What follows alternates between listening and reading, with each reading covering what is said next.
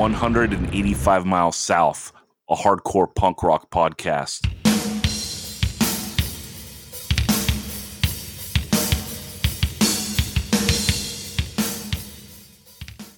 What's up, everyone? This week on the pod, we are doing a Super 7 for the year 2001.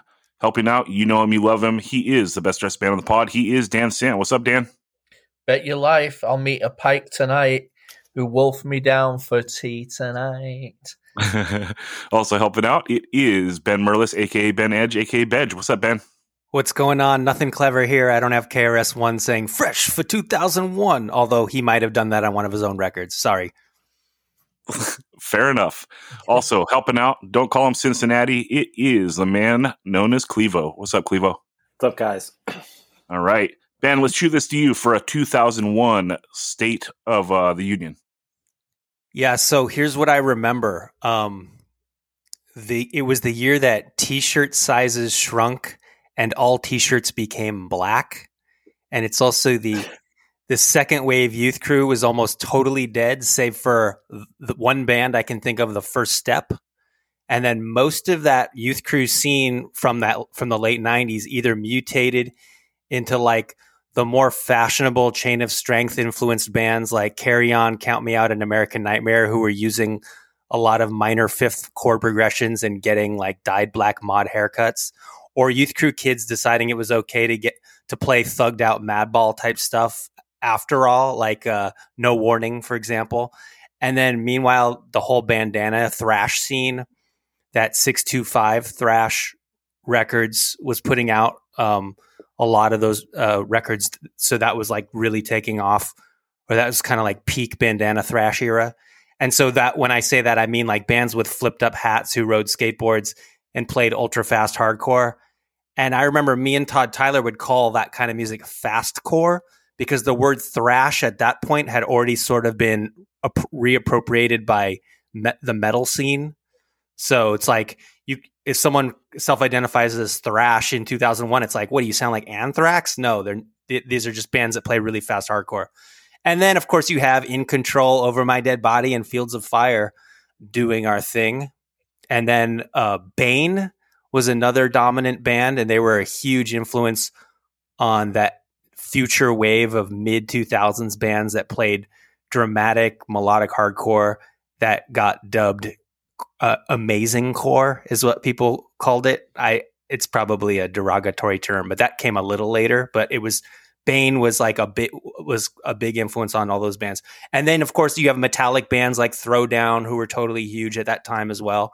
So it was like a very tough time for anyone who wasn't a fan of American Nightmare didn't like the hyper fast shit and were and and wasn't into metalcore. And of course, I'm talking about myself. But there were still some good records coming out. And what surprised me, what surprised me in doing this is that I found more good stuff from 2001 than when we did the the Super 7 for the year 2000. When I was experiencing these years in real time, I could swear the year 2000 was the better year, but now that the dust has settled, I I now uh, don't believe that to be the case. I, I had more to choose from um, for this year, for 2001. Let's send it to Dan for a less salty uh, State of the Union. Um, you have venues that are just filled with spirit. Uh, PCH, Che Cafe. You've got Paradox in Seattle. You've got, you know, Basement, the Kill Time in uh, Philly. You've got massive shows happening in Worcester, Mass. You've got just rooms full of kids losing their minds and loving hardcore. Um, and a whole lot of good records. I've got like 15 to 16 different bands I'm trying to synthesize down into seven choices tonight. So it's going to be tough. Clevo, what's your zoomed out take on the year 2001?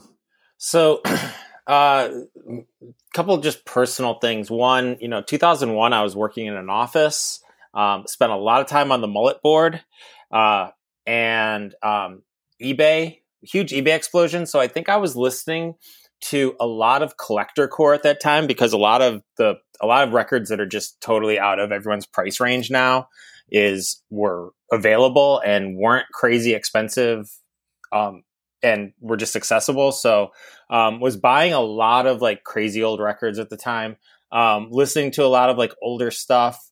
Um, but I think that uh, you'll see from the list, I think the tastes get a little bit diverse because, as Ben was saying, like uh, bands were like kind of stretching it, and you saw bands um, adopt sort of that right brigade sound, um, but also you saw bands, um, you know, kind of mimicking different eras of, of New York hardcore. Um, a couple bands, and um, one of those being Stop and Think. Uh, instead of doing the right, instead of doing that, you know, thugged out Madball thing, we just ripped off Outburst. Uh, 2001 was a great year because that's the year uh, Stop and Think came to California. That's when I met Dan, um, and you know, came out to California on that demo and, and brought that that Outburst rip off out to the West Coast and we loved it. Yeah, I remember this like as a a mashup of basically what you guys all said. Like Ben saying that the like the fast core, the six two five thrash core stuff was at its peak is is true, but it also like falls off kind of like immediately after this. This is like the apex, right? Like those bands start going to the late nineties, and then this is like the peak is when what happens next in Life's Halt, like do their US tour. Also, you know, Bane really pops off in the late 90s as well, but this is when they put out their second LP, which is kind of like their classic. So like they're they're right in there in the conversation. You also have like Hope Conspiracy was a huge thing at this time, you know, as where as well as the American Nightmare LP comes out. Like the seas are changing. I think that Ben does a good job of explaining that. Um, let's jump in. Dan, can you give the rules of the Super Seven as well as say the order that we're picking in? Yes. Okay, so we've done a, a random.org dice roll for the order, which is kind of put us in a fantasy football style order where one person is going to get pick one, which turns out to be me this time. Of course. And, and uh, we are going to. Um, I am going to pick band A. If whoever is second pick, which I believe is Clevo, right? Yes. Yeah.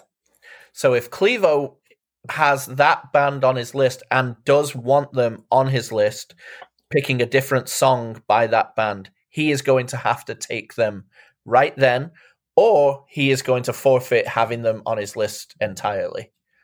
Um, so imagine he chooses a different band, and then Ben, who is pick three, doesn't want that band, Ben can go back to have that first band or pick something new and then so on and so on till we have seven song playlists each and then later on in the week we will have you the beautiful and talented 185 miles listeners vote on whose 2001 mixtape playlist you think is the best. All right well dan let's kick it off. What is the best song of 2001 Okay, so I'm going to start with a band that almost completely overshadows this year. They were arguably the biggest band in the genre because they were pulling fans from all the other genres into liking them too. That was the power of of their hype, their expression, their talent, their songwriting and I'm going to go with an American Nightmare song.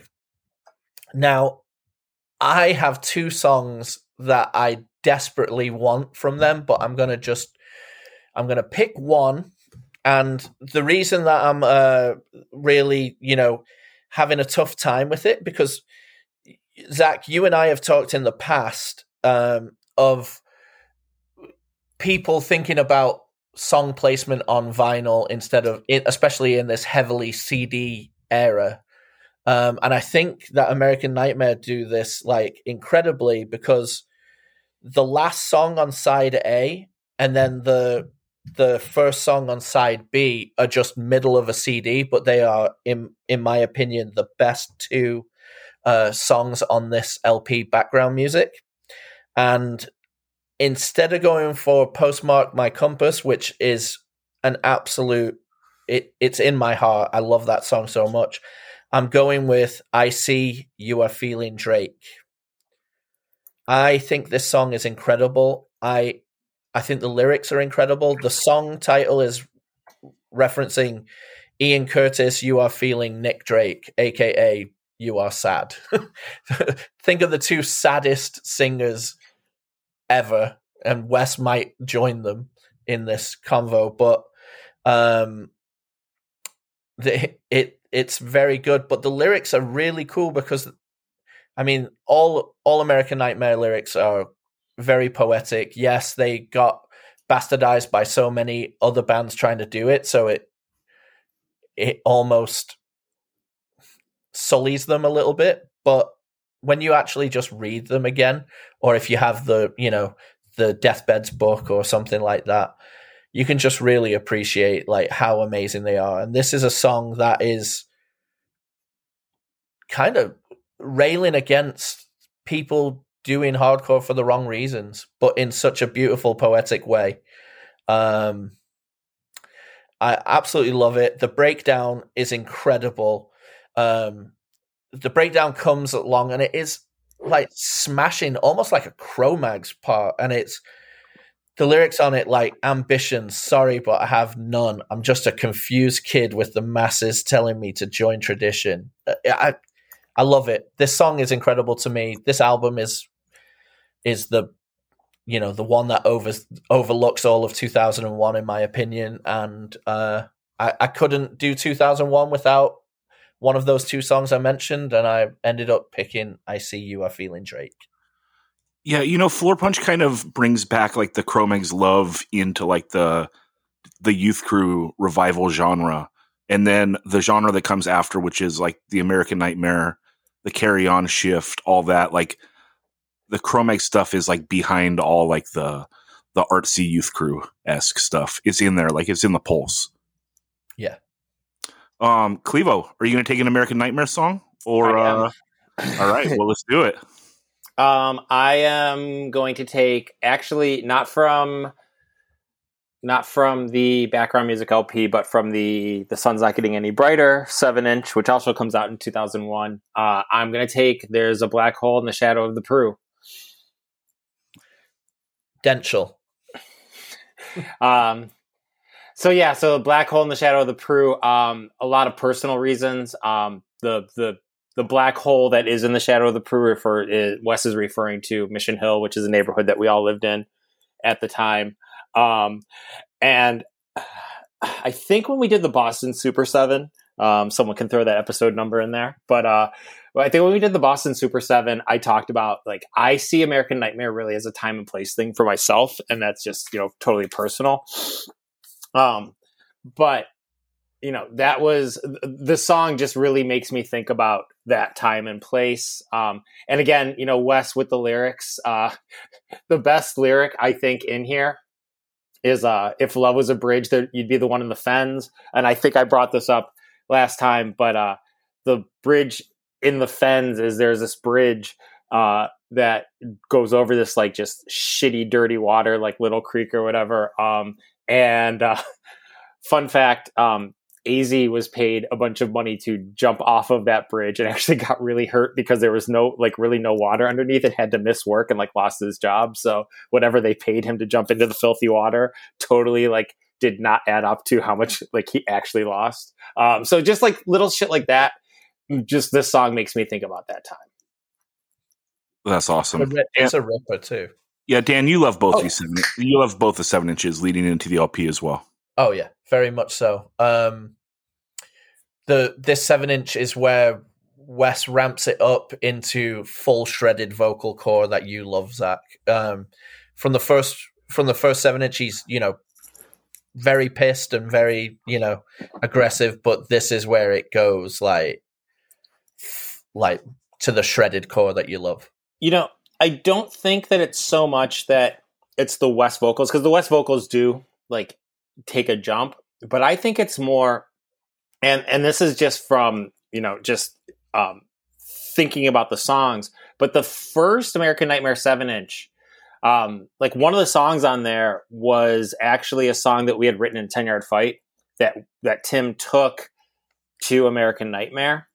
So I think that while Wes's lyrics stand out so much, um, and they are a little bit crazier than than you know like we were when we were in ten yard fight. Um, I think that this seven inch and then into the LP and then everything they do after that is the music gets a little bit more spastic. Um, and I think there's maybe a little bit of a you know San Diego influence on the music. Um, just really, it really set from that seven inch. It really starts to set itself apart from from from you know just like a straightforward like proto youth crew like sort of formulaic band into this thing that's why all those people like lost their shit when this record came out. I think that's an important thing to mention too for like all the people that don't know out there of why we talk about like kind of the turning of the tides at this time frame is because Tim is moving from 10 yard fight to doing American Nightmare. Also, Wes was a roadie for 10 yard fight when he came out to the West Coast. Yep. And he's singing for this band. So there is like a real transition out of like the 10 yard fight to the American Nightmare where like you have, you know, 10 yard fight being like a, a flag waving band for like that youth crew revival and then it going here and it's like the tides are really changing. Do you think that's fair, Clevo? Yeah, I mean, I think like I, am trying to think because I, I, was talking to to to Jesse today a little bit because we, we, I was like trying to ask him like if what he remembered from 2001 and he was talking about like he was Jesse was still an American Nightmare at this point. Um, you know they had the revolving door of drummers um, coming before like Jared and then Alex Garcia Rivera kind of settled in, um, but so they they still had sort of that you know like like like total hardcore kids in the band i think that wes just being the front man his diverse tastes just really takes it that step beyond that's well, awesome and, and also i feel like tim starts employing the noise gate like Yeah. to to ring out like while they're tuning and stuff and a whole like noisy like unsettling nature that wouldn't really be heard in a youth crew band is, is achieved. yeah and i think that comes from probably playing with and around Cave In that was like Cave In was doing that you know late 90s like around you know when like when until your heart stops comes out Yeah. um you know that's like totally their thing um so i'm sure tim just copped it from them but again Yeah, you're like or- bringing something in from uh like a, an adjacent genre into like that straightforward Yeah. thing um ben are you going to take an american nightmare song and keep us going or are you you breaking this? Dude i'm gonna leave Wes Eisold and i'm gonna travel to the west coast. I'm picking a carry-on song. That's right. Um rethinking. And by the way i had no idea anyone ever called homeboy west coast until like a year ago. I don't remember hearing that back then. Um but carry on rethinking this is the last song on the last Carry On record, and what a way to go out. This is my favorite song they ever did. People seem to like Off My Chest the most, but this is the best song. And their guitarist, Jordan Johnson, passed away about a year before this album was recorded. And if you listen to the Corey Williams episode of 185 Miles South, he talks a lot about Jordan. And so I highly recommend going back and listening to that um, the first five seconds of this song before the vocals come in were written by Jordan, and it's his sole contribution to the LP. So that makes this song even more special to me. And the lyric, the lyrics, and the the parts are so good. It's like how I described Et tu Brute by Siv as being like the Repo Man of songs, where they're just all these quotable parts throughout the whole song. I, I think this song is like that too. You know how uh, Ryan's like, um, you know, there was a time and it's coming back, back where I look at someone like you and know we're the same because we're the fucking same, like shit like that. It's like every time I listen to this song, I get hyped. It, it's perfection. Thoughts on this? yes it's a great lp you know timeless it holds up it's awesome dan you love this lp Absolutely love it. And this was one of my choices that Ben has swooped. Although I much like my last AN pick, it was like one or the other, so I've got the other still in my in my quiver. Um, yeah, I, I I love it, and I I think Ben, you know, gave did it justice, So you're saying you would have picked this song? quite possibly. Okay. Okay. The other Cleveland- one is up there too. I'll tell Clevo, do you want to speak on this, or should I pick? Uh, no, I, I, um, you know, kind of just echoing what everyone else said. Uh, I think that you know, Jesse came back from the West Coast uh, with American Nightmare, um, and was like, "Yo, I saw this band, Carry On. They sound like Right Brigade." Um, and then so they kind of, you know, from between like Roll with the Punches to this, they also kind of took that maybe you know added a little bit of the American Nightmare spice on top of what they were doing with Roll with the Punches, um, and it it works for sure. Uh, my first pick, I am going to take uh, Kill Your Idols, Funeral for a Feeling, and this is Kill Your Idols on like God, it's like their second LP, I believe, at the time, and they'd done a bunch of EPs before, but. Kill Your Idols is a band that has so many fucking songs, you know, but sometimes like they have these special perfect songs there that are like just untouchable and it's like Andy's voice being so monotone and and why they got compared to like negative approach or whatever like sitting on top of these songs where they're fast and melodic just sounds so magical to me. And this is like a perfect example of that. It's like that weird tinge of sadness over melody. It's just i don't know it sounds very like just nostalgic to me. And uh this is a banger the chorus is awesome with like the shouted like the shouted chorus.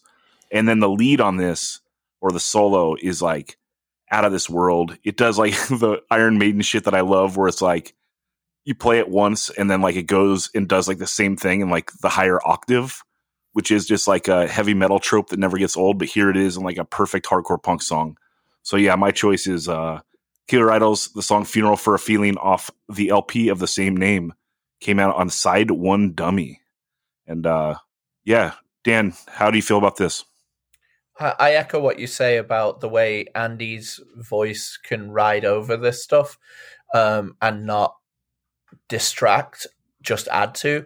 Also, he has kind of like, yeah, it, I mean, there are people that say antidote or, or negative approach or whatever, but it, he's kind of got a bit more nasal in there.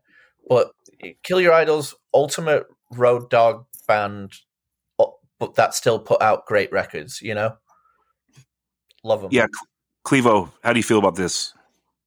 Kill Your Idols is a band that, um, you know, they're they're they're a solid band. There's just a band that never clicked with me, and I don't think I really listened to them too much. But you know, played with them a bunch of times. You, you know, saw them, um, but never just really like dove into the records.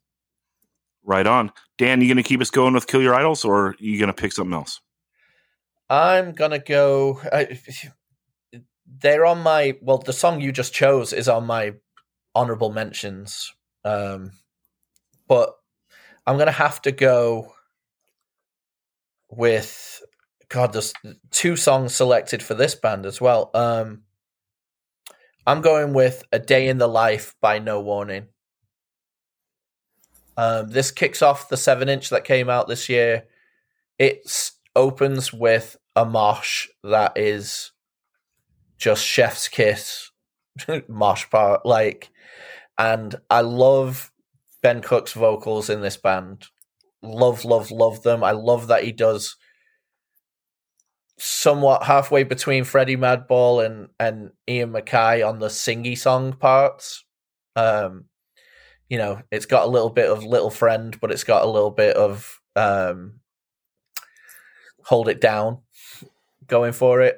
Um, I think No Warning were one of those bands that they were so good that it made me like a band that potentially had not nice people in it. That's how good the music was. Like I had to really love it, even though you know they were like trying to fight Chris Corey and and whatever, like all of that shit. And I was just like, man, this is too fucking good to not be fully into it. So, a day in the life by no warning. I almost picked My World, which I I say the mosh part on My World is like George Thorogood mosh. it's like so bad to the bone mosh part, but it's so sick. But a day in the life steals the show for me. It's such a good fucking song. Yeah, the first the first half of this song is like straight up apex, straightforward hardcore. You know, starting out with like the ring outs over like the youth crew beat and then switching like to the hi hat when the palm muting comes in. It's like the ultimate hardcore trope that just works when you wrote a riff this good. And then coming in when the singing comes in, it's just like you can picture the crowd like surging towards the front. This song's great. Uh, my only knock on No Warning, not to keep it 100% positive, but a little bit of long song syndrome going on here. You know, it's like if they would have cut this, you know, cut a third off this, I think it would have been like a near perfect song. Clevo, how do you feel about this? And are you going to take a uh, No Warning song or are you going to choose something else? I'm going to choose something else. Um, no Warning. Uh, we played with them a lot around the time the 7 inch came out. Um, you know, and I, I, I like the songs a lot then. I haven't really revisited them in a long time, but I will say my lasting memory of them, because Dan, you say like maybe not nice people making good music. Uh, we played a show with them uh, somewhere in Mass near the beach, and we were like, "Yeah, we're gonna go to the beach." And they came to the beach and they smoked cigarettes sitting on a picnic table. So that's kind of all. That's like what I think about when I think about No Warning is dudes you take to the beach who sit around and smoke cigarettes instead of like enjoy the beach.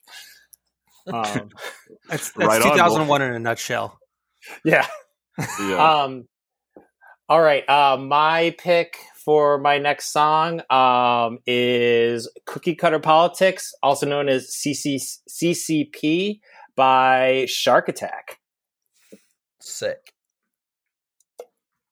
Um, you know, I had said earlier that like collector core and a lot of old records were really available. Um, and I, I think that, you know, we, when we think about 2001, we, we, we think about American Nightmare quite a bit and sort of stretching things like like in, in newer directions. But there was a lot of you know, um, you know, and I think thanks to the mullet board, there was a lot of talk. You know, we talked about the Cro-Mags, Antidote, Outburst, and bands like that, and and you know, um, a band like Shark Attack with you know Summers, Matt Smith, Fat Rich, and then you know eventually Zach. Um, who you know went on to be in No Warning or No Warning affiliated. Um, those dudes like knew hardcore, and you know they they put together this band that you know just sounded like that early '80s raw, straightforward, fast, pissed off hardcore. Yeah, it's so good, and it was like a real force at the time, like at least online, right? Like I don't I don't know if they were huge, huge in person but like they were like the internet band at the time. And the seven inch rules everything about it. Like the name, I mean, for a, a short, fast hardcore band, the name Shark Attack is perfect. You know, Shark Attack, Blood in the Water. Like it doesn't get any better than that. The art matches and all the songs back it up. So it's super ill. What do you think about this? Dan, you're going to hit a song at some point. yeah, I am. There's a, a song that I'm going to choose that will be the best mosh part on the entire 28 song playlist. Um, it's really interesting. Like uh, what Clevo stated, I think this is a perfect synthesis of breaking down what 99 to 2003 were because of eBay and the internet, uh, you know, people actually uploading some things. Is you got to hear records that were only spoken of, and then bands got to base their entire life about it. And now look at it 20 you know, 20 years later, there are bands that are, we're basing our entire sound around one riff on one demo. you know what I mean? So it, it's come a little bit further in deep referential core, but that's what, you know, some of this, I mean, there was the Twin Towers, I think, of, of core at the time, which was, um, Bridge Nine and Indecision, you know, East and West and what bands were popping up on the B9 thing were were um, definitely um, nailing their colors to the mast of of what they sounded like, and I think Shark Attack is pure AF core. ben, did you ever get into this band? No, I didn't, and I, I think of them more as as negative approachy than than AFE. But yeah, I mean, it's all the same ballpark. I, I, I hear that, Ben.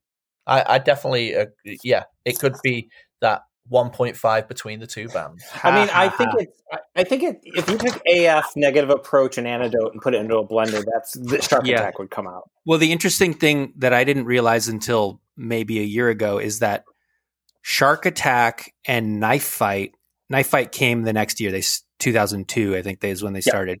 They they I want to say Matt Smith played. I'm gonna I'm gonna fuck this up, but maybe Matt Smith played in Knife Fight very very briefly, and somehow both bands ended up with the same song, but different lyrics and a different title for the song. And um, someone pointed that someone's like, "How can you like Knife Fight and not like Shark Attack?" They even have a song that's literally the same song. And I texted John Westbrook. I'm like, "Is this true?" And he's like, "Yes." And I listened to them back to back. I'm like, "Oh my god, it is true." How can I like one band and not the other when they're so so so and they really are similar? And I still like Knife. fucking- What was that? I Huh? said Matt Smith can really write a mosh part for both.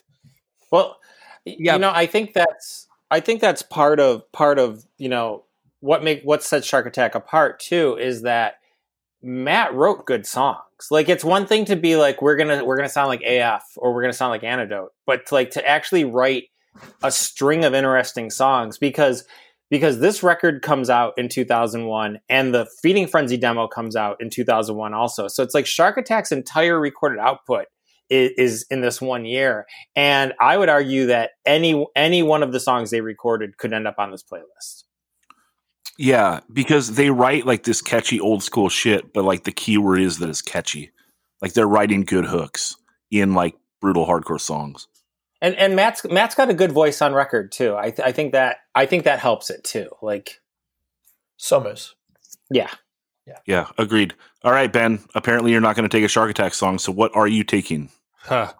Um, I'm gonna go with the the intersection in the city of Seattle of Harrison and Broadway. I'm talking about Champion, Harrison and Broadway, the first song on the first EP, the Come Out Swinging EP. Um, the CD was on Fight Records. The seven inch was on Platinum Recordings out of Germany, and it was all reissued in 2003 by Bridge Nine. Um, this is by far my favorite song by Champion, and it always has been. And I went almost 20 years without listening to it, and maybe six months ago I went back to it, and it's even better than I remember. Uh, co-written by original guitarist Tim McIntosh, who quit the band mid-tour when Champion and Fields of Fire did the West Coast. Um, this song does that turning point thing so much better than most of the other bands that who have attempted it since. Um, and then it, it- the way it opens, it's just it just starts. It's just like summer's in. It's just like the fast beat, and everyone's playing all at the same time. And it's such a rad opening line, and the song just hits the ground running. And it's got these cool, like really fast, like stops with with the harmonics, bling. You know, um, it it's like so. This sound has it's really hard to get it get it good, and they just do it so well on this song.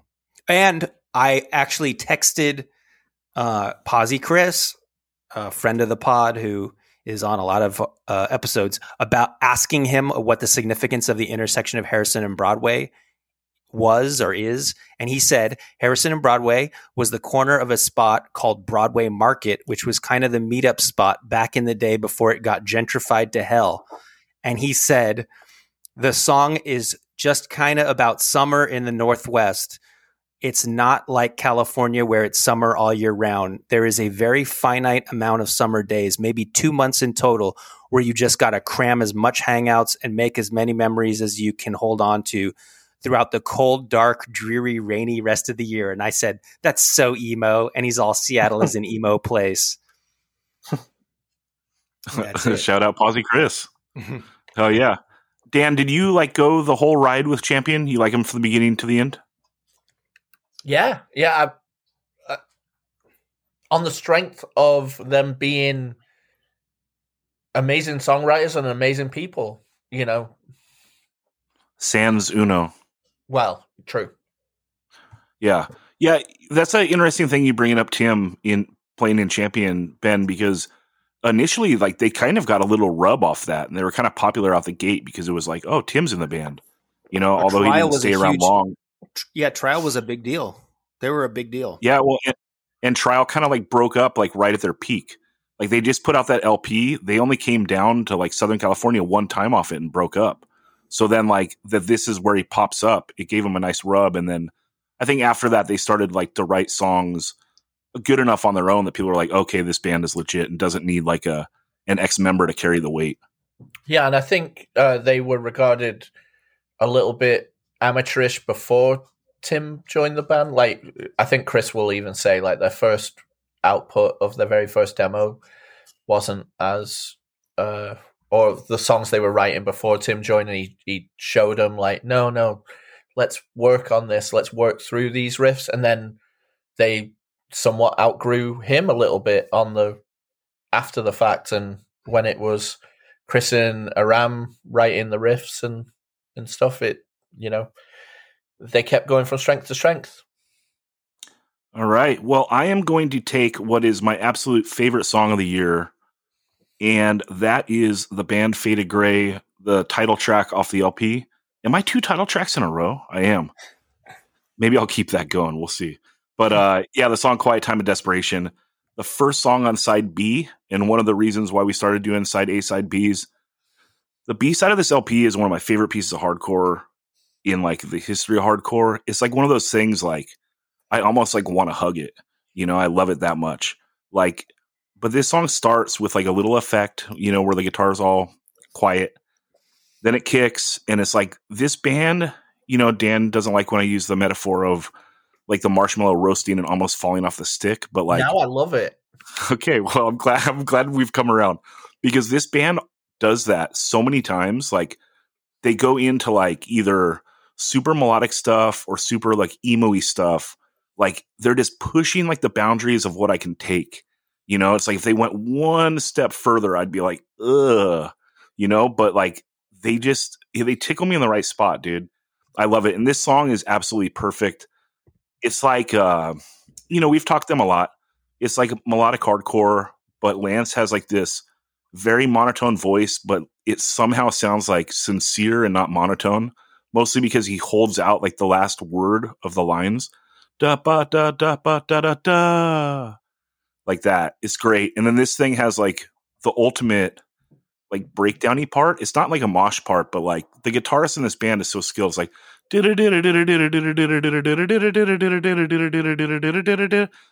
and it's like the way that the drummer like does the rhythms on it, like it kicks in and he's like on the cymbal, and I think maybe there's no bass or something, and then like it switches the hi hat, and like they add another guitar track, like doing the ring out notes, and then the singing comes in, and it's like, oh my god, it's like apex emotional hardcore, you know, and like maybe the only example of when I actually like that, but I love it so much. It's great. It's my favorite song of the year for sure.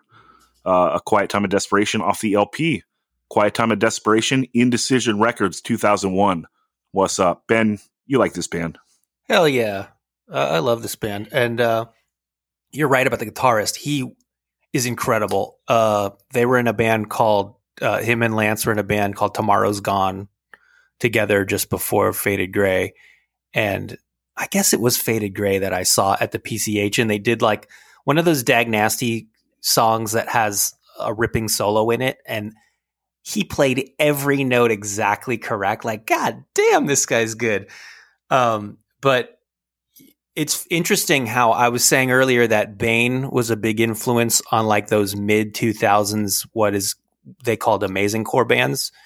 And those, those were like hyper dramatic melodic hardcore. And like you have Faded Gray uh, at the same time as Bane playing pretty dramatic and definitely melodic hardcore, but their style of it doesn't end up becoming the sound of, you know, the mid 2000s so, um, I don't know why that is. I actually, at this point in my life, prefer it to Bane. So, whatever. Shout out Faded Gray.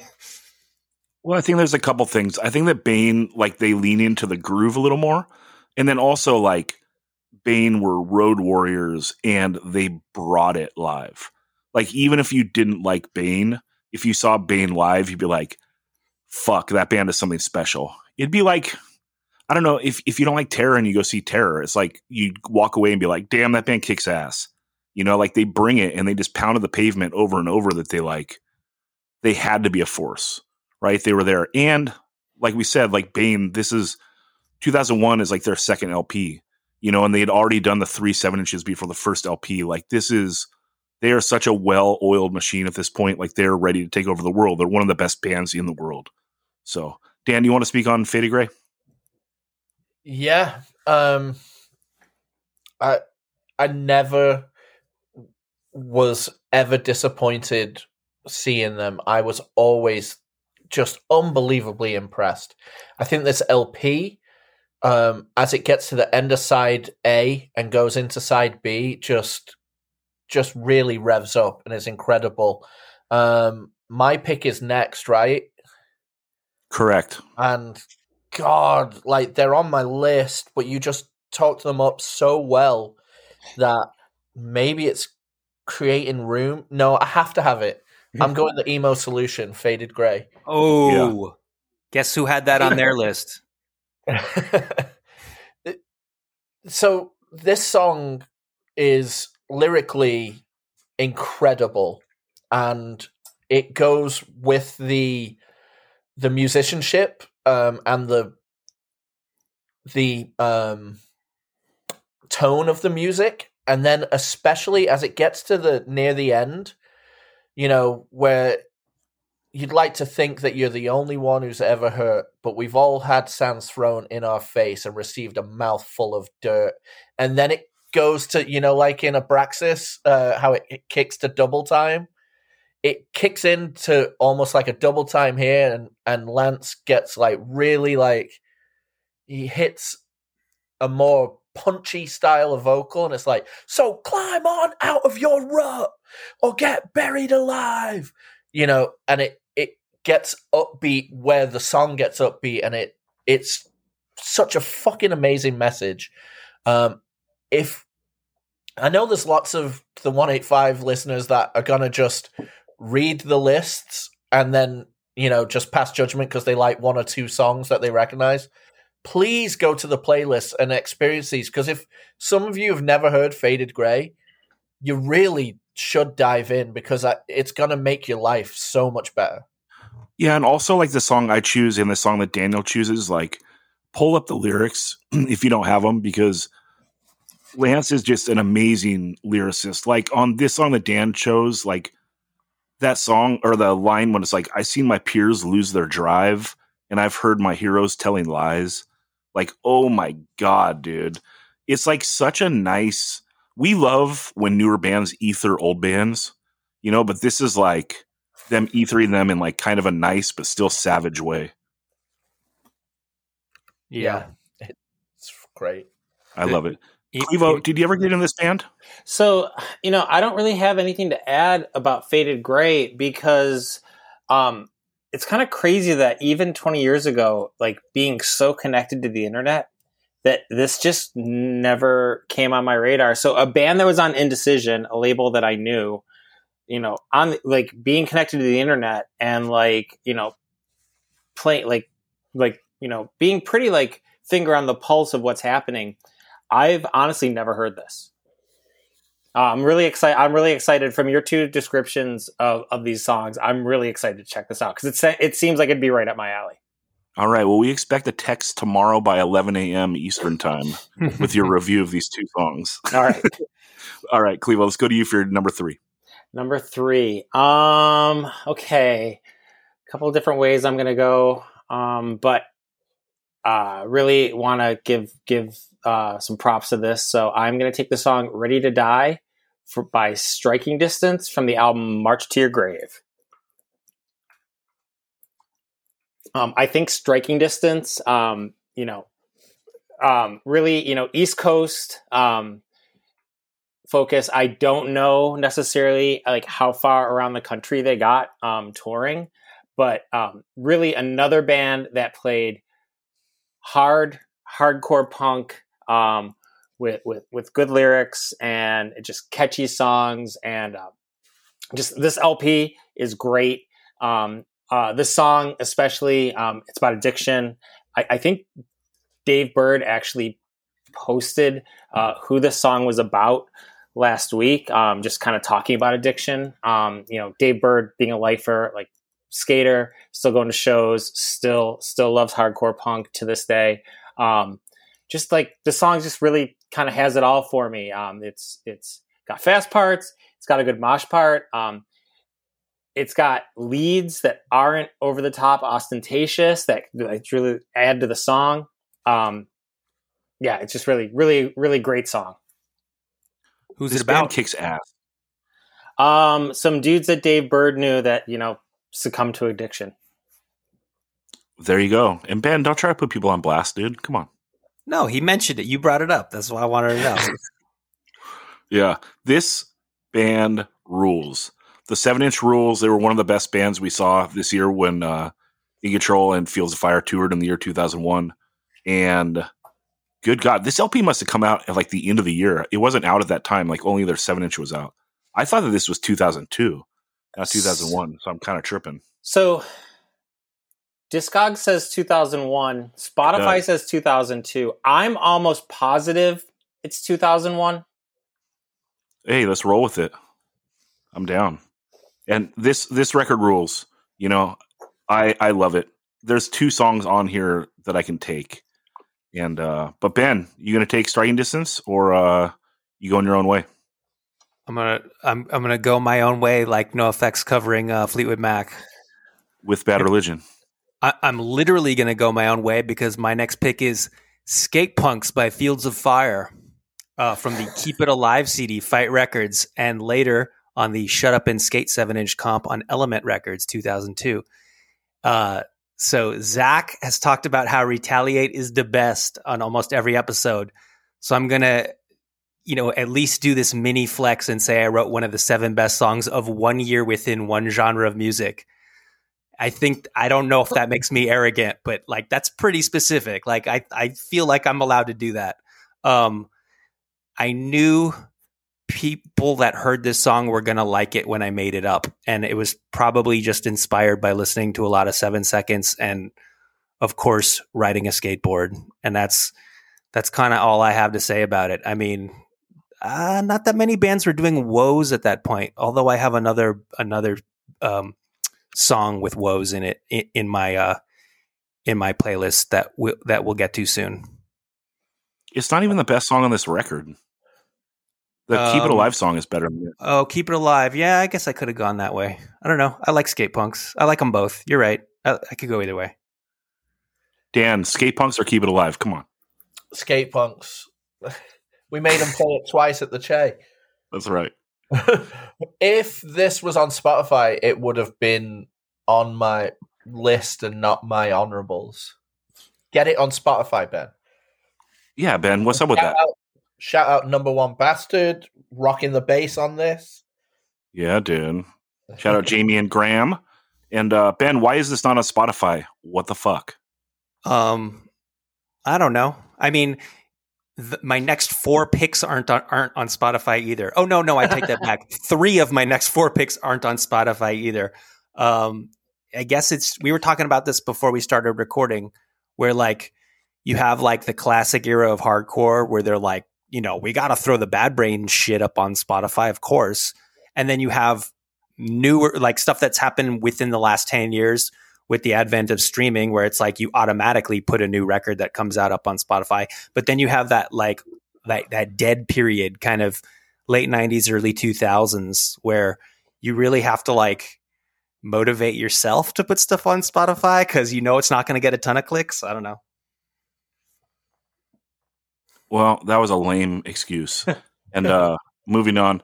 All right. So I am going to take the best hardcore song of the year that uh, is not that Faded Gray song. And it is. Oh, fuck. You know, I'll save this for later because you know you guys are to take it. Uh, I will take. I'm to take the Ringworm song, Take Back What's Ours, off their Birth is Pain LP. Came out on Victory Records that year. This is like a straight up perfect Ringworm song. And it's like they're a band that never misses. Like all the LPs are super solid. They're probably the most underrated band band under the hardcore umbrella, I think. And this song is absolutely perfect. So if you are not in love with Ringworm, listen to this song and I think you'll get it. It's a great entry point.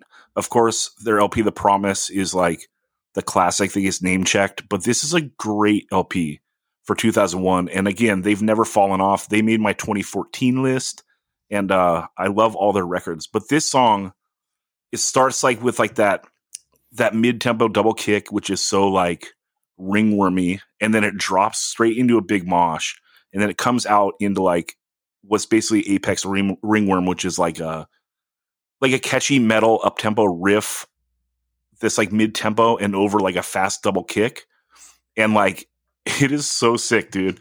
And then the verses drop and they kind of get bouncy, and then it goes back to like that riff again, and then it drops to another verse. So it's like there's no chorus on this song, which is so wild and awesome. And it's like they always just keep you on your toes with their songwriting. It's like never boring.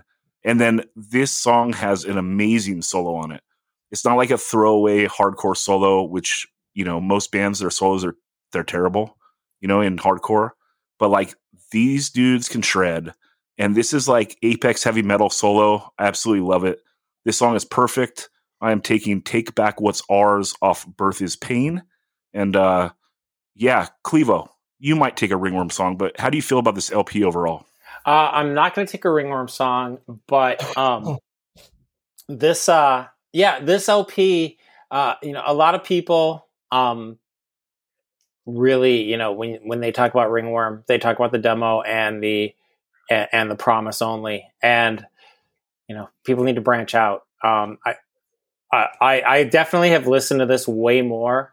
Uh, probably in the past year or so. Um, you know, just because like constantly going to to the promise and whatever, and, and have been listening to more of the newer Ringworm stuff, and they're just they just don't let up. They're just a great band, and they have a they they have their sound, and they do it, and they do it well. Hell yeah, Dan! You gonna take a Ringworm song, or what is your number four? I'm not, but what I will say is, um, this is a band that in this time kind of came out of the shadows again and reestablished themselves as you know the greats. Um, this was a really strong comeback for them. Not that not saying that they'd ever like fallen off or anything but this was you know around the time 100 demons and things like that ringworm were like don't forget us. You know anyway so what am I on? Pick f- four. Number four.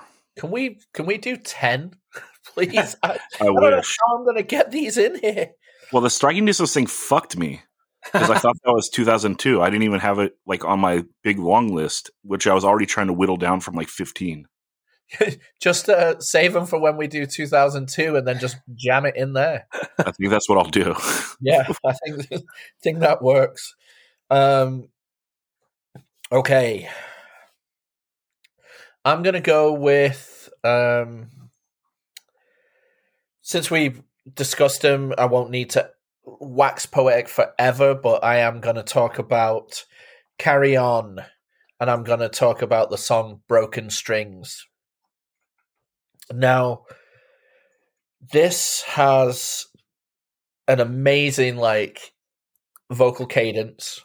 Um, the lyrics are really cool because it's talking about hardcore as a as a you know like if you listen to common i used to love her or you know songs that reference hip hop as a as a woman or as a person this is like the hardcore version.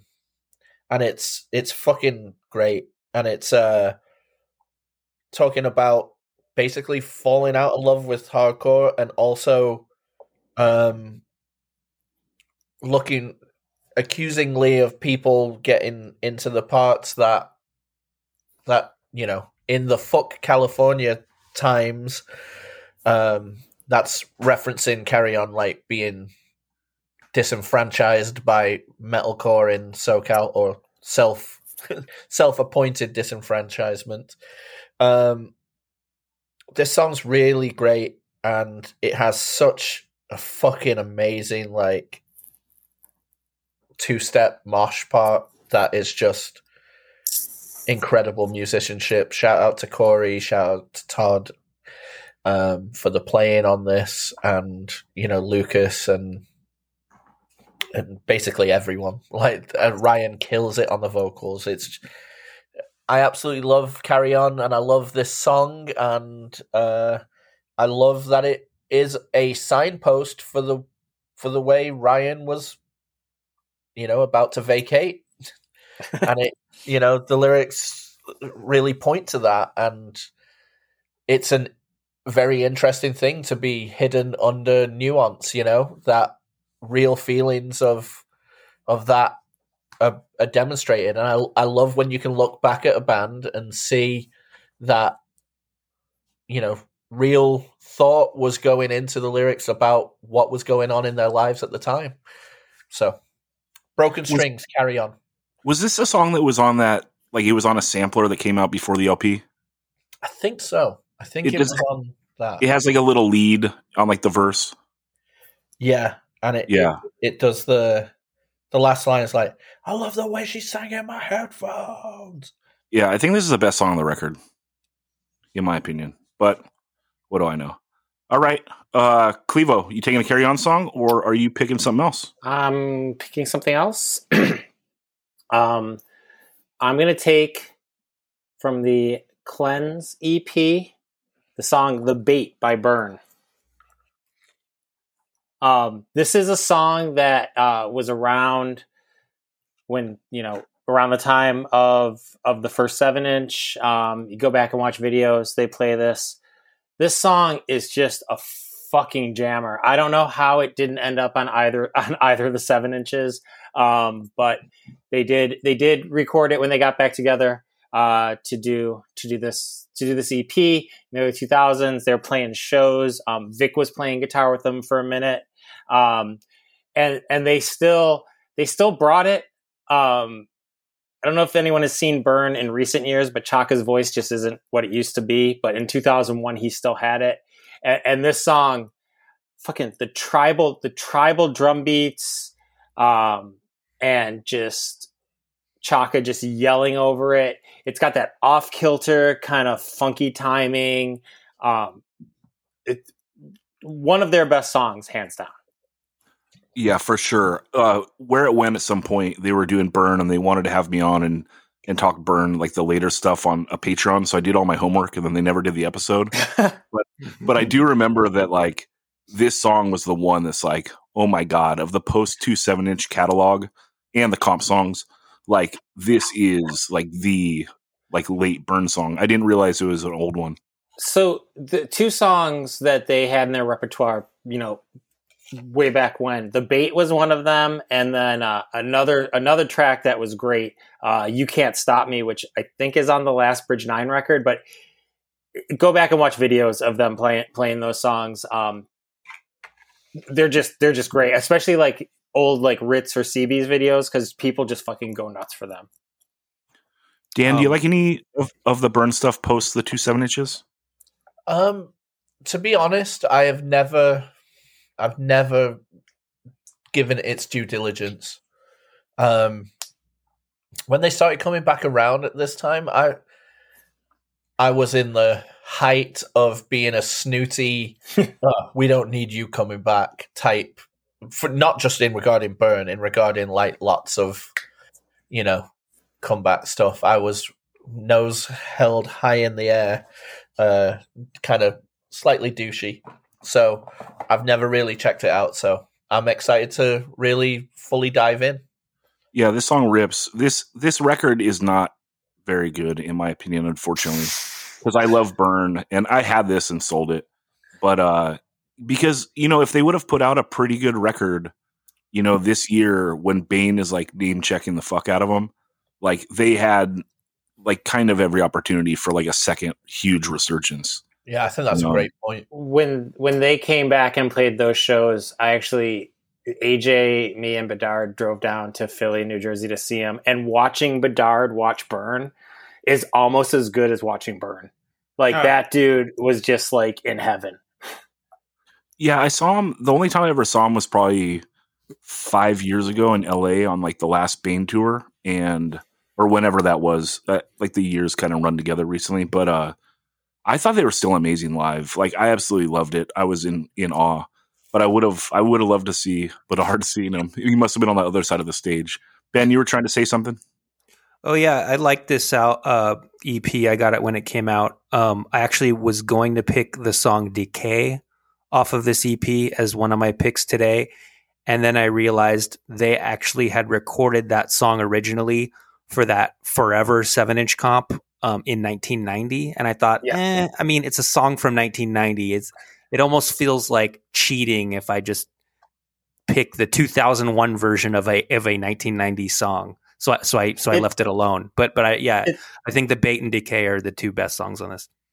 And Decay, the the recording of Decay on Cleanse is nowhere near the the earlier one. The earlier one sounds like the world is ending, like Gavin just yelling shit in the background. Um, yeah, the Bait. This is like the only. This is the only like official release of this song. Um, you know, so I I, I feel no guilt. Right, I respect both your moves, Ben. I, I agree that I don't think that would have been proper, like using that because it did come out on the comp, you know. But uh, I respect Clevo's move taking this because it hadn't come out, and it is a killer track. Everyone check it out on the playlist, and we should just say there is a playlist for every episode. You can go to 185milesouth.com, click that playlist link at the top of the page, and you can check out the music that we talk about on every episode. Ben, it sounds like you're not going to take a burn song. So what are you taking as your number four? Um, this is a band I mentioned in the intro that I did, um, the first step from North Carolina.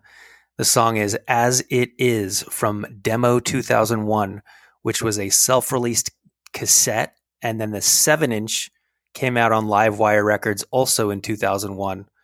Um, to me, these guys are to the early 2000s what Mouthpiece was to the early 90s. They were keeping the youth crew sound alive during a very lean time for that style.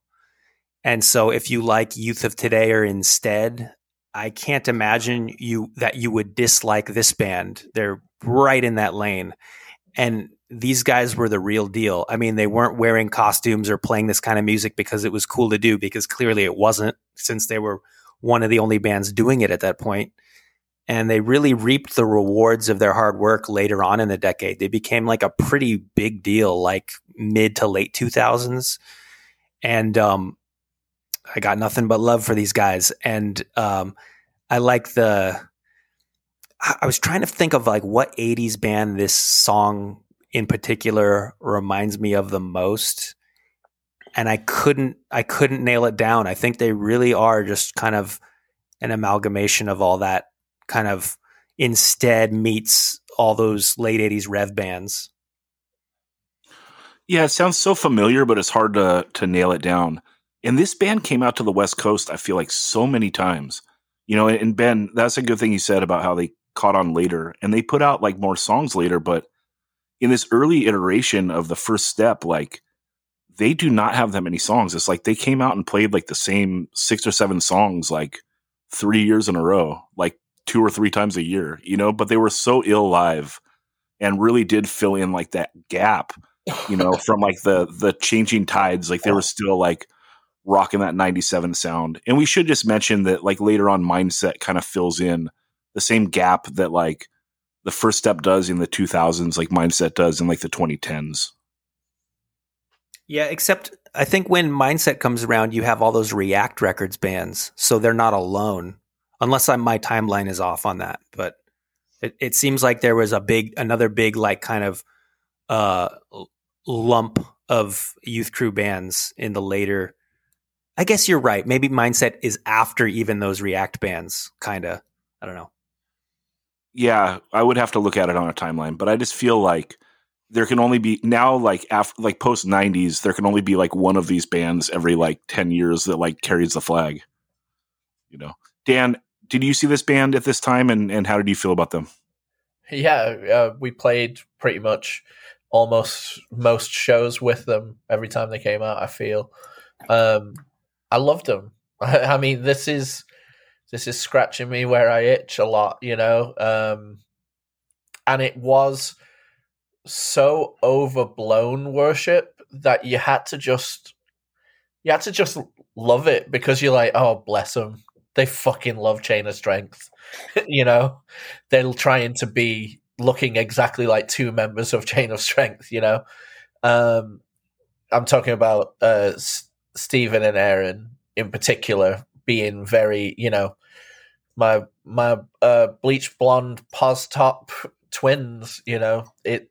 I, and I, I love that stuff. I love referencing things you love because, especially when it overlaps with things I love, it really makes me just see that you have so much passion for it. So, I I loved it.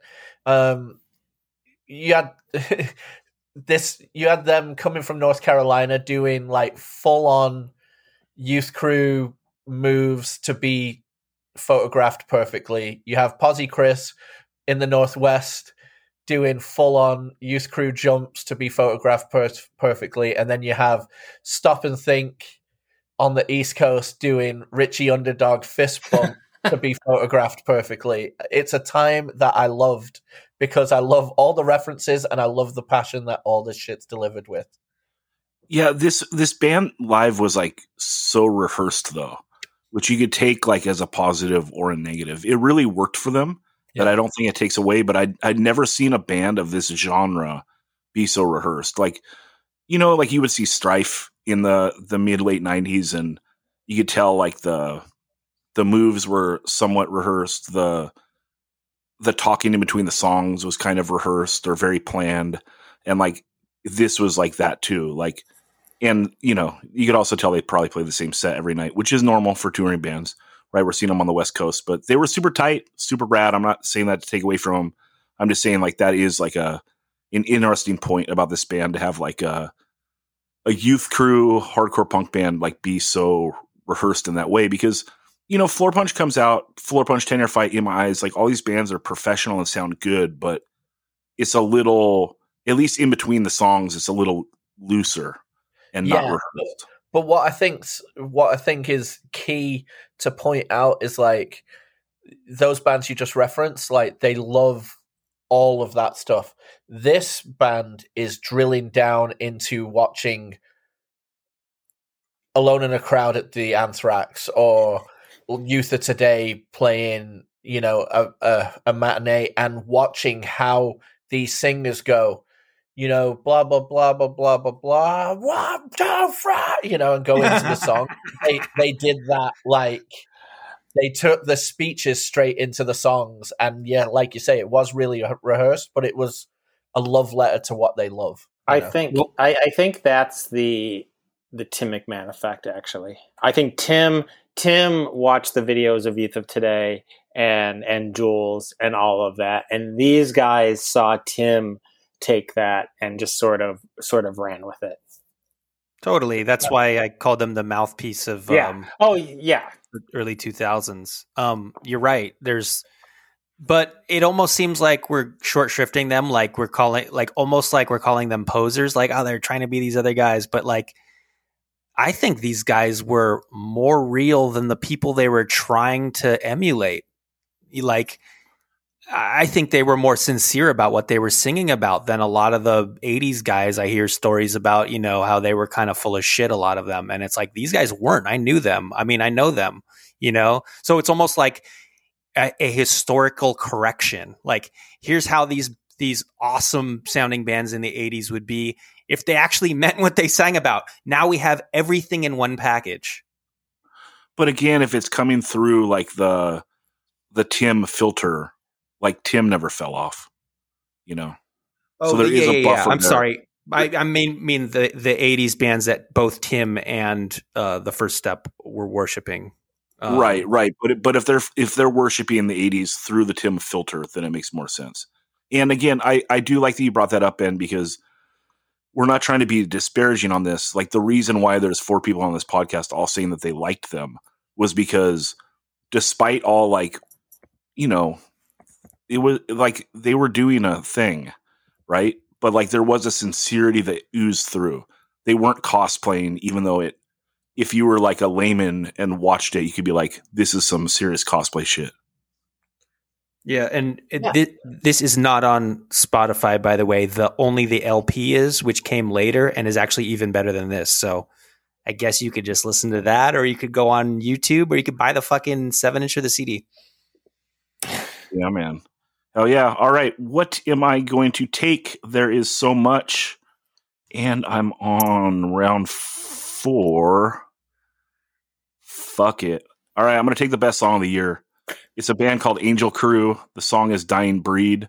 It's off their LP "Another Day Living in Hatred." Came out on Good Life Records. Good God! Wait till you guys hear this on the playlist. What the fuck?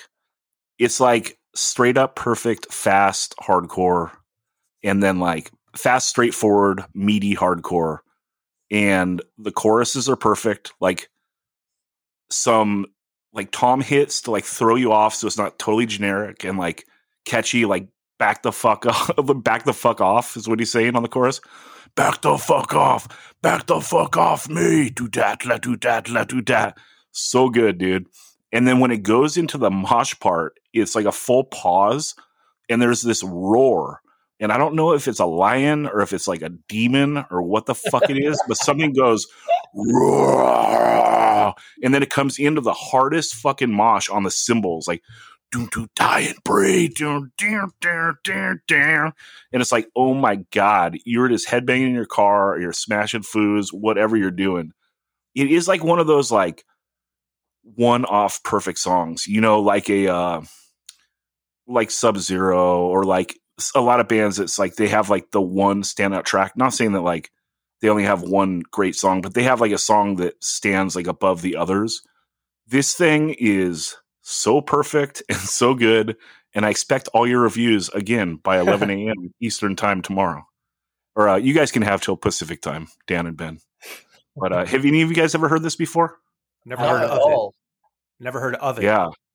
It's it's European. I should have looked up like what country. I can um, tell you. Good Life's Holland or Belgium, right? Both. Yeah, it's, it's both. Yeah. Okay. Yeah, right on.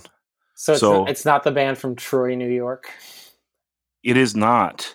Um, you know, Good Life put out a lot of great Euro stuff right around this time, and uh, yeah, I love it. Can't wait to hear you guys hear it. And uh, everyone, like Dan said, don't just look at like the the names when we post them. Listen to the songs because this one is the winner.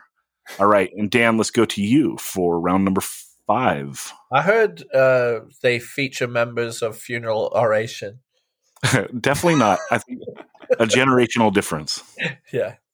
Okay, so I'm having to like sort my list into you know, to quote my man Dres, do I go with this or do I go with that? um, because like I've got the Hope Con and Bane vying for a spot right now. And I'm gonna have to give Bane the nod because this song is so incredible and hopefully I can visit a HopeCon song in another year because I, I left them off 2000, which was a travesty, and now I've left them off 2001. And I feel bad about it, but I am going Bane, Snakes Among Us. I think this whole, I say holistically a lot. I'm so sorry, listeners. I only have a fucking idiotic education. Um, I say the same words over and over again, and I say you know and like a lot, and I very much apologize. But I think this song, when you go musicality, it's incredible. You go lyrically, it's incredible. And then when you dive further into the lyrics and see there are certain songwriting choices that even take it to the next level. So, Snakes Among Us is about basically people that shit talk and don't really appreciate what all those bands that pile in vans and go around do. And they don't get to tap into the passion of what true hardcore is.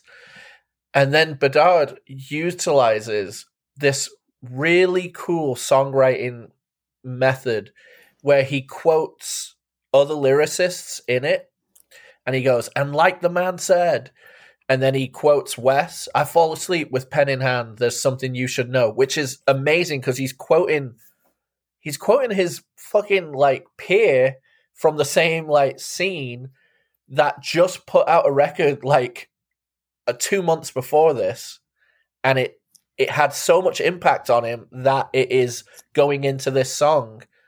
And then at the end, where it goes, and like the man said, and he quotes Nick Drake, which is the second Nick Drake reference on this podcast tonight. You can take a road that takes you to the stars. I can take a road that will see me through.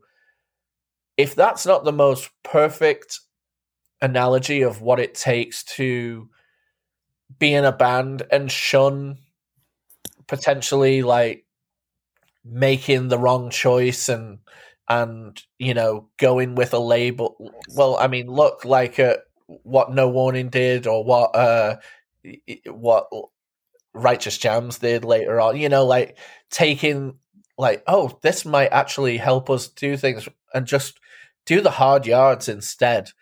And this is a, an absolute brilliant masterpiece of hardcore songwriting that will stand the test of time for years and years and years. Love it. I mean, Kingpins of the Era, and like people were a little disappointed in the first LP. They come back, they knock it out of the park with Give Blood. Like, timeless band, awesome live, great record on record, very creative, great vocals, great lyrics, everything. Can't say enough good stuff about Bane. So Anybody else want to jump in, or should we go to Clevo for his next pick? Um, I am not going to take a Bane song, but uh, I was talking to Brannigan at work. You know, Nick Brannigan and I work together, and I was like, "Hey, we're recording a 2001 episode." I was like, "Let's talk about Bane." He's like, "Okay," and then uh, we, we, we talked about this record quite a bit in the past couple days. Um, and if I was going to take a Bane song, which I'm not, it, I would have gone with "What Holds Us Down."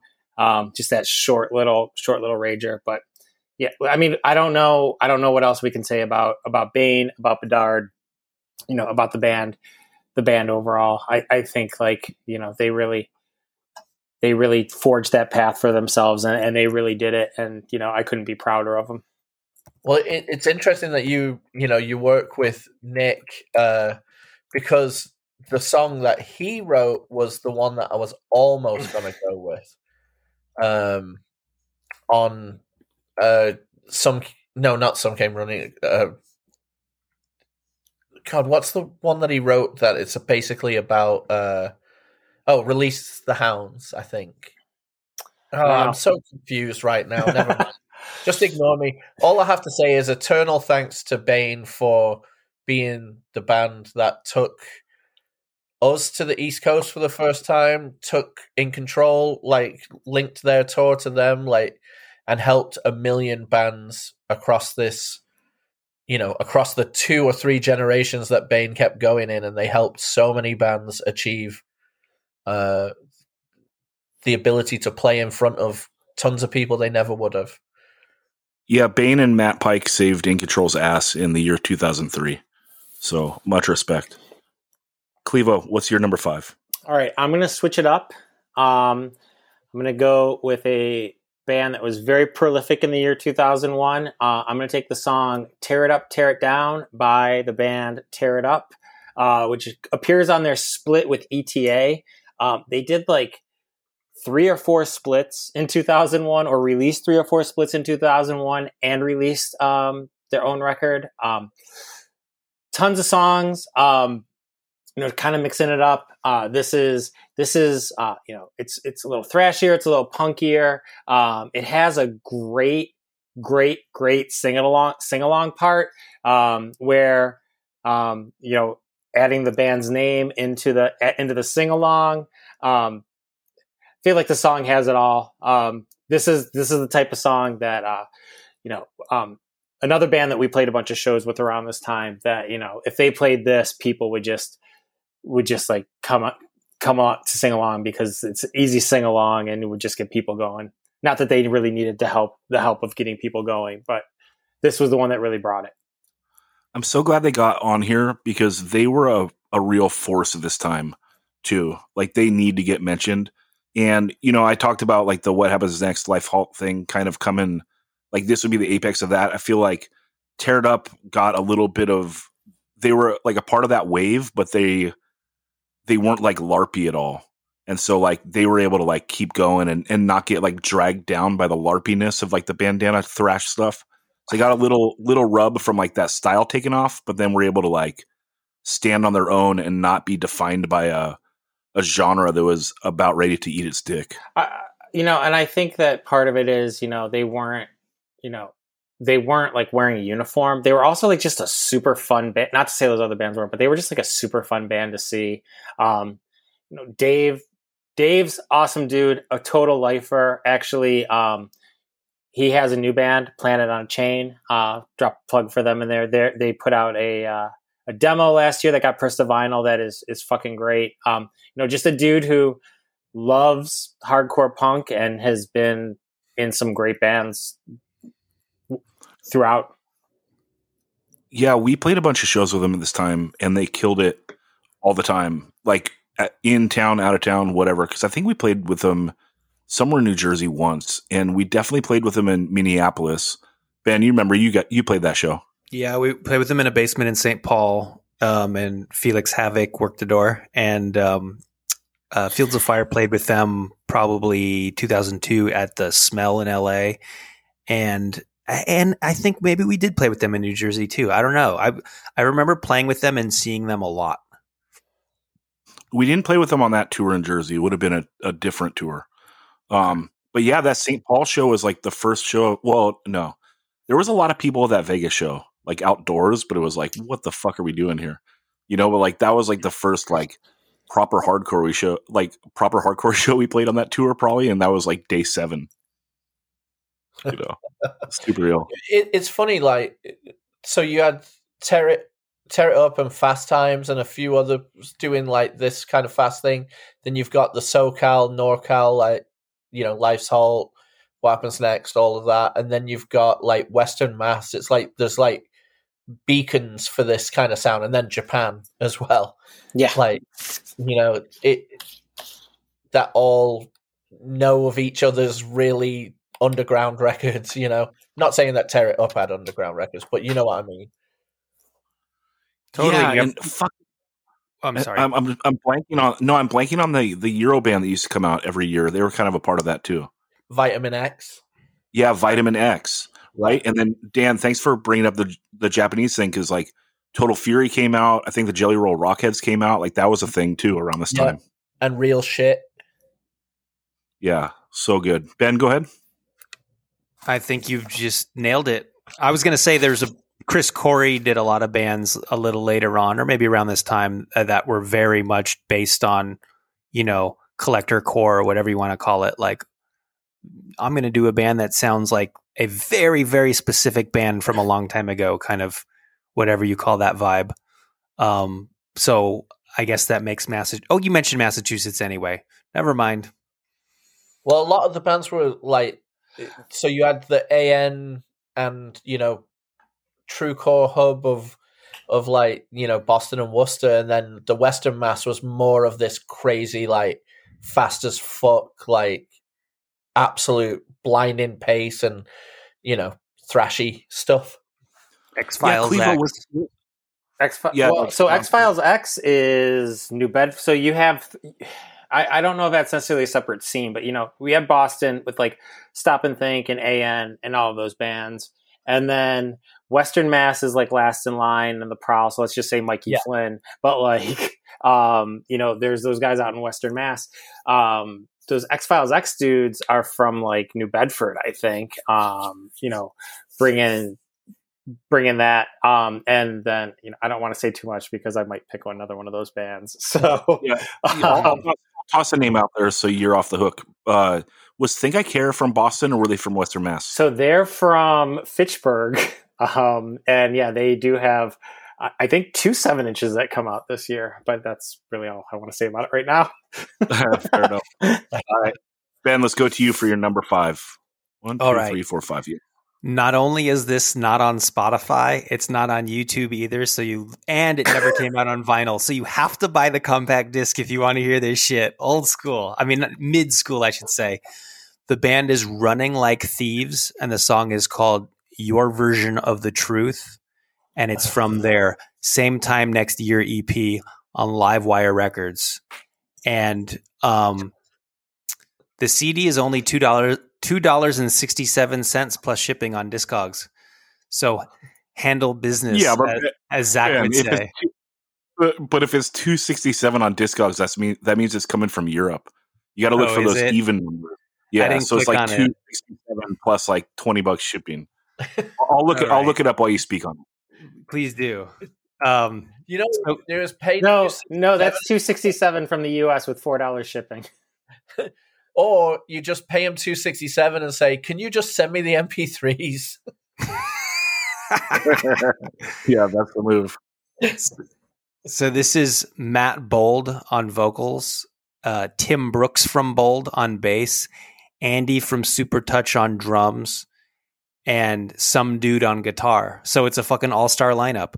Um, this reminds me of the last Bold seven inch if it were less epic and more straightforward, and but just as musical and hard hitting. And it's like this song, your version of the truth, is about gossipy two face types. Um, and Matt Bold rules. He, he's got this great voice, and I'm I don't know why like his other bands didn't catch on the way Bold did, but I, I really like this. I uh, Fields of Fire played with them to like nobody in Virginia in 2002, but um, they're just like it's weird. It's like if it's uh, okay, if this were jazz and Miles Davis put together a new band and you were a fan of Miles Davis, you'd fucking buy the new Miles Davis album, right? But in hardcore, if it's like Matt Bold has a new band, it's like the hardcore kids think of a million reasons not to support that shit. It's so funny. It's like it's the fucking Well- guy you like. Yeah, but uh, you got to remember, unfairly, in my opinion, Bold was a band that was always okay to shit on, you know, which sucks because Speak Out is so rad. The comp songs are so rad. And then people like Ben and Anthony Pappalardo, they love to take the whole journey and like love the, the seven inch. So, I have a theory about Bold. Um, the older they got, the less I like their music. I don't know if that's a theory. That's my opinion. Um, I think that Crippled Youth is the pinnacle of Matt, Matt Bold's uh, career, and I think that as Bold went on, um, I like them less and less because the comp tracks before the LP are so much better than the LP, and I really do not like the seven inch. Um, so. I Um, hate um, I, I just want to give an update. Reese Williams, who plays guitar on this, uh, was in Roger Miret and the Disasters, but also uh, played on the new Alligators LP with the dudes from Instead. And Oh Roger. shit. So, okay, thanks for looking that up. so, So, It really is an he's not all-star so- he's line. not just some random dude, but Yeah, someone who lo- who's Yeah. really tight with Roger Miret. Can I get back to Ben's Miles Davis uh, analogy real quick? Yeah. What what that would be like? Yeah, I was a big fan of Miles Davis on you know all of his early Blue Note stuff, and then he joined Smash Mouth playing horns, and then. But I should still check out his records. That's the equivalent of that analogy. It's like Rocky George joining Fishbone and me listening to that whole Fishbone record, hoping to hear a guitar solo and not getting one.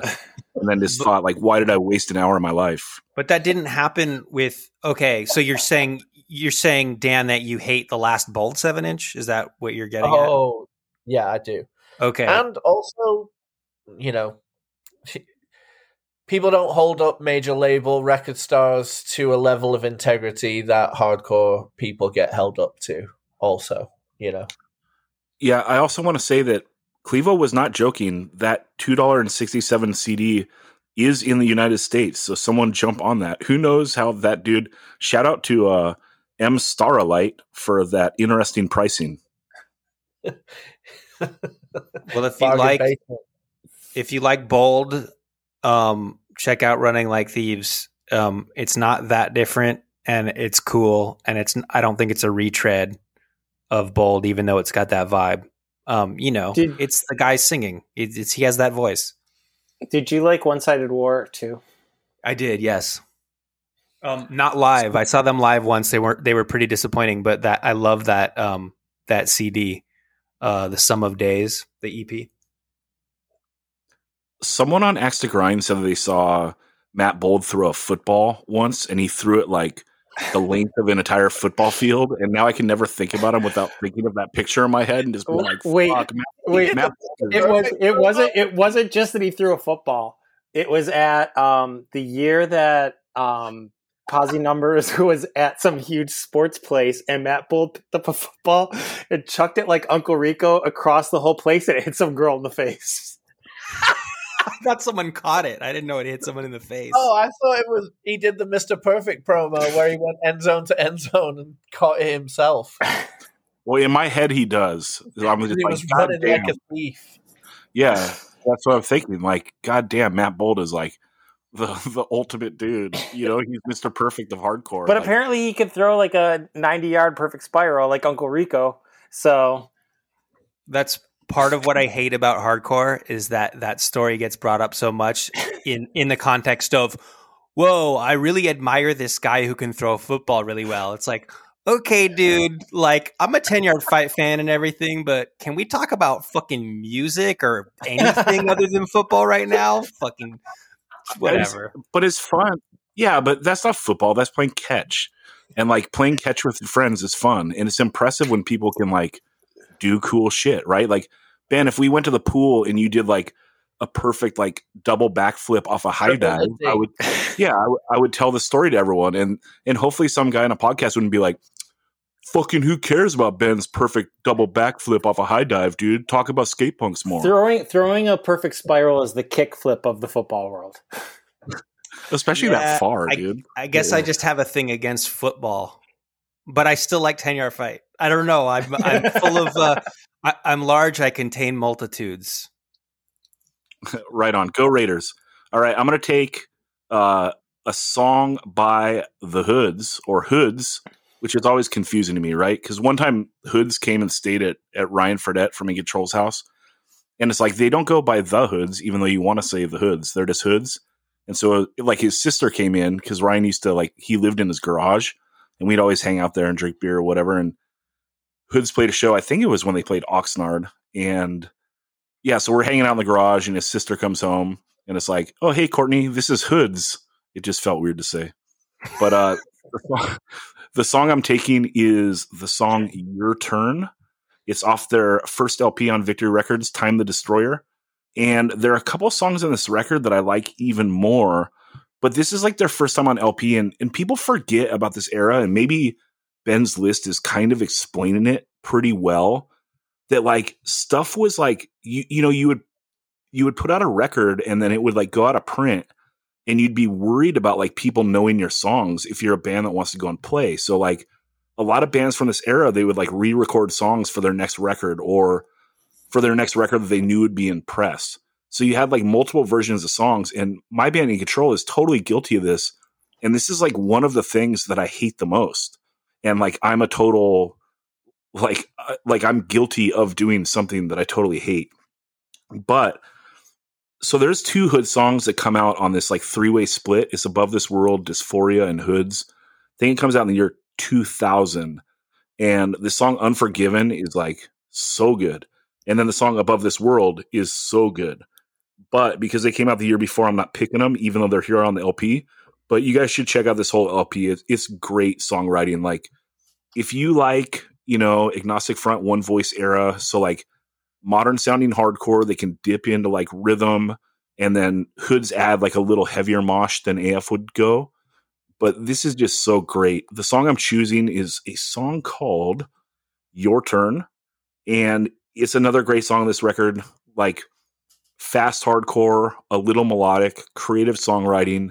And there's this like this big groovy riff part at the end that's like I don't know, whatever the riff is, and then it kicks to like this bounce mosh, and it's so good and catchy. And this is just a band that I think that never really got their dues because they they kind of fell in between, like they were too fast for the metalcore scene, and then like too metal for like the straightforward hardcore lane. And I know that they have like fans worldwide, and everyone knows who Hoods are. Um, but I don't I don't think that they ever got the love that they should have. Like it's just being great songwriters. Like Mikey Hood was a great guitarist and a great songwriter, you know, and now he sings in the band. But uh, yeah, this is so ill. I absolutely love this song, and uh, everyone check it out on the playlist. Dan, what Hood song are you to take? um, is this thing on? um, I'm. I, I am not taking a Hood song, sorry, but I still have like seven songs I need to get on. Um, and it ain't gonna happen, is it? So this is the heartbreak before the heartbreak. Um, I am gonna take. Well, let's go back to Shark Attack on the attack. I I played the I had the the My War version of this seven inch right before it got repressed on Bridge Nine, and I played this song like Needle Drop, this song like over and over again for a long, long time. Um, it's got the mosh part where it's just a kick drum, do do, and then and then we're in your fucking face. It is the best mosh part on the entire list. It is just so incredible. We've talked Shark Attack ad nauseum earlier, so I'll leave the conversation there. But listen to this and then just have that in the back of your mind that your old Uncle Daniel says that this is the best mosh part on the list and enjoy it. Yeah, and then listen to that Angel Crew song and listen to my song Crowd Kill, Dan's song. hey, just because you have a rabid Rottweiler from Eastern Germany doing backup vocals doesn't mean it beats this mosh part. Yeah, this is a great song. My favorite song on the Shark Attack uh, record is that Blood in the Water song it's so funny because you know we talk about them being great songwriters and the there's like little intricacies that make it's the difference between like an okay band and a good or a great band, right? And especially when you're going like nostalgic and playing like an early 80s style. And that chorus on Blood in the Water when it's like Shark Attack, Shark Attack, Shark Attack, Shark Attack, like it jumps on the fourth one. Yeah. It's so brilliant and catchy and just like pulls you out of like the groove that it's like it forces you to listen to it, you know. And I just think that part is brilliant, but it's not going to make my list, unfortunately. But a heavy honorable mention. And Clevo, let's go to you for round six. So, um, you know, it's it's getting tight on on stuff to pick, uh, but I do want to take this since we since we brought it up in the previous conversation. Um, actually, yeah, I'm I'm gonna take this. I'm kind of, uh, I'm kind of going back and forth between two. No, I'm gonna I'm gonna take something else. Um, I'm gonna do "Written Stone" by Panic on the "Dying for It" seven inch. Oh, um, I was gonna go "Think I Care," but uh, I'm gonna take the Panic song. Um, I think Panic. A lot of people see Panic as being sort of this, you know, AN Junior. Um, but I, I think you know Gibby's voice and um, I, th- I, think it's it sometimes feels maybe a little more spastic, but this song itself, the way it just comes in with Gibby, just like you know, Gibby just like yelling the lyrics, uh, and, and then and then that moshy, that moshy part, and then near the end, I mean, it's a it's a 38 second song. Near the end of the song, there's sort of that like clean, the cleanish guitar break and then it goes back into when he's like, "I never left my friends alone." Um, you know, there's just a lot packed into a very short amount of time here. Is this the kids like us will be alone? No, forever. That, like us will be um, alone together. That's uh, "Strength and Solitude," the second song. Okay, that song rips. And but you're right. This is like a short banger right into the hit, in my opinion. So good, Dan. You love this band. You did a whole West Coast tour with them. Yeah, and so did you. That's um, right. Hey, what's up? Someone had to drive. Yeah, Zach drove us, and uh, was it was it was such a fun tour. God, I I loved it. I absolutely love this seven inch. I'd love one, two, and three on it. Like side A is if we did a side A, side B, I think side A bodies side B. But um like you say, the kids like us, like for the second track, but this the way it comes in, bah, bah, bah, like and then goes to a mosh, then a sneak, and then a little bit more mosh. Like it's so good.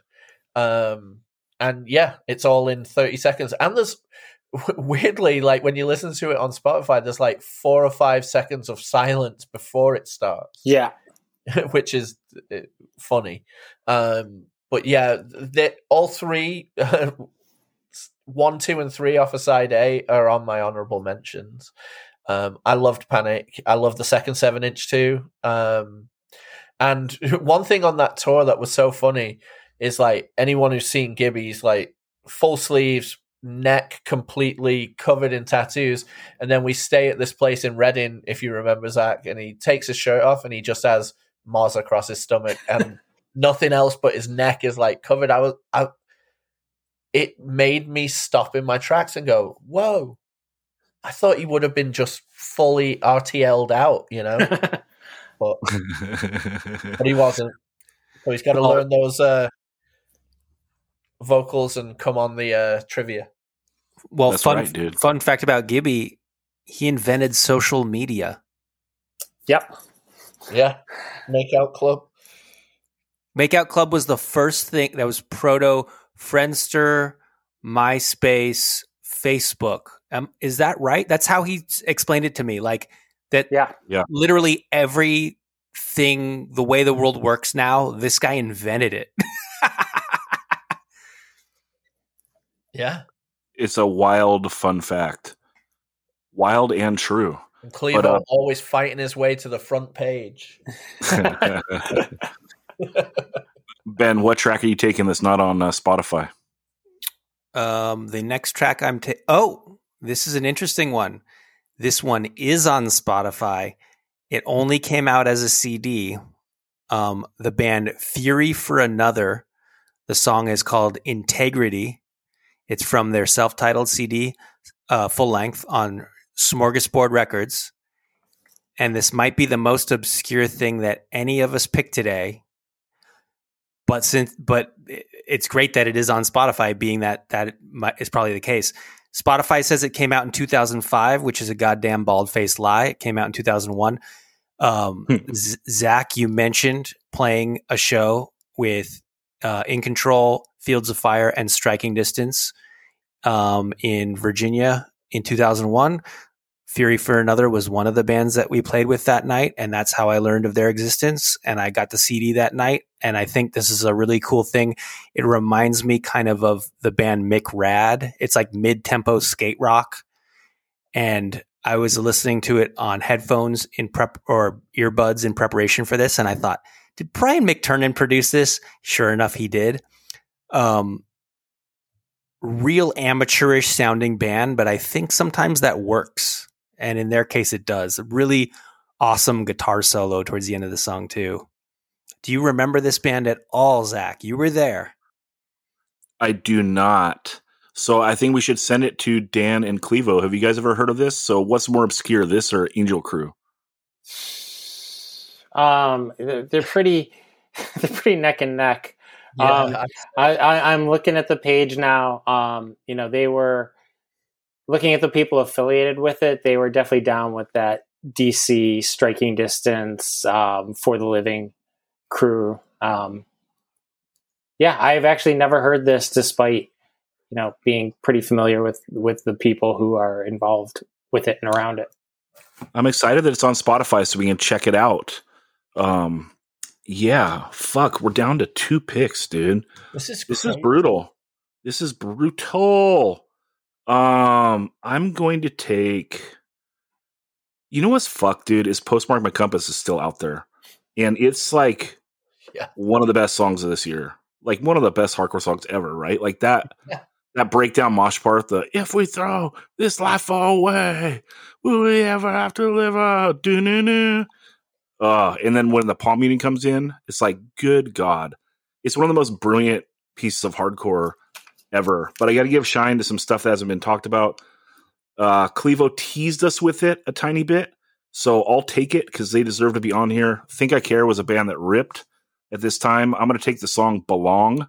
It's off the self titled 7 inch on Dead Alive.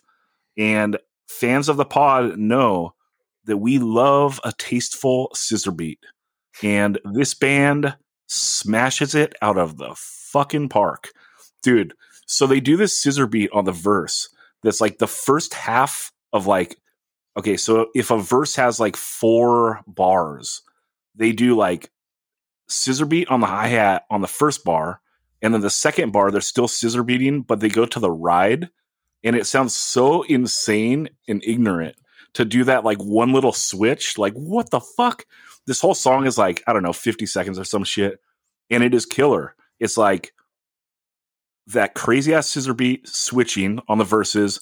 The chorus like goes to like I don't know up tempo, up tempo mosh, I guess?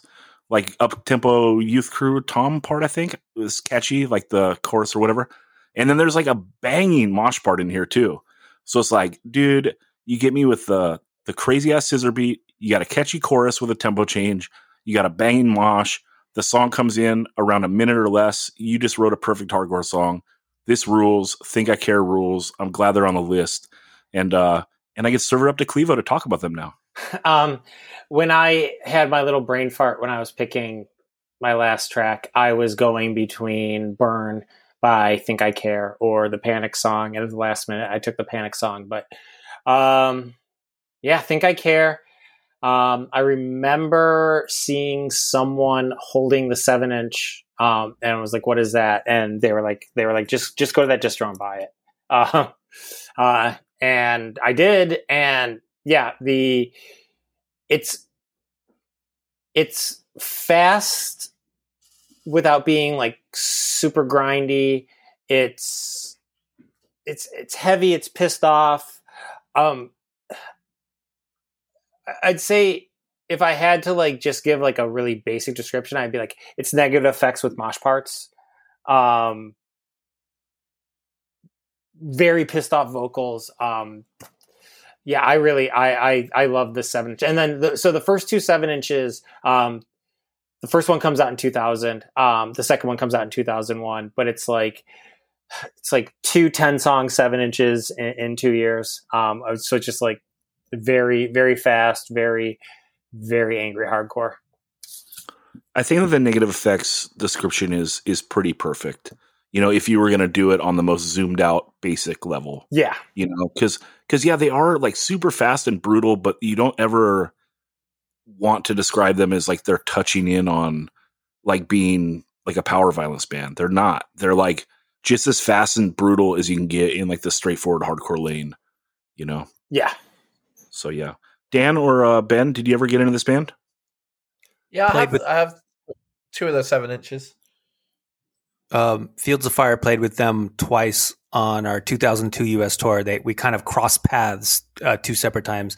They were on tour with X Files X, and we were on tour with Annihilation Time. So I want to say Minneapolis and then like T- Chattanooga, Tennessee, or something. And I both those bands were just like million mile an hour, like you know. the, fa- I guess fast core. No, I guess you, you just said that this band had a, had a lot of mosh parts, so I, I can't say I really clearly remember. Well, the nice thing about them was they're brutal. They played this style, but they didn't play like the long punishing set.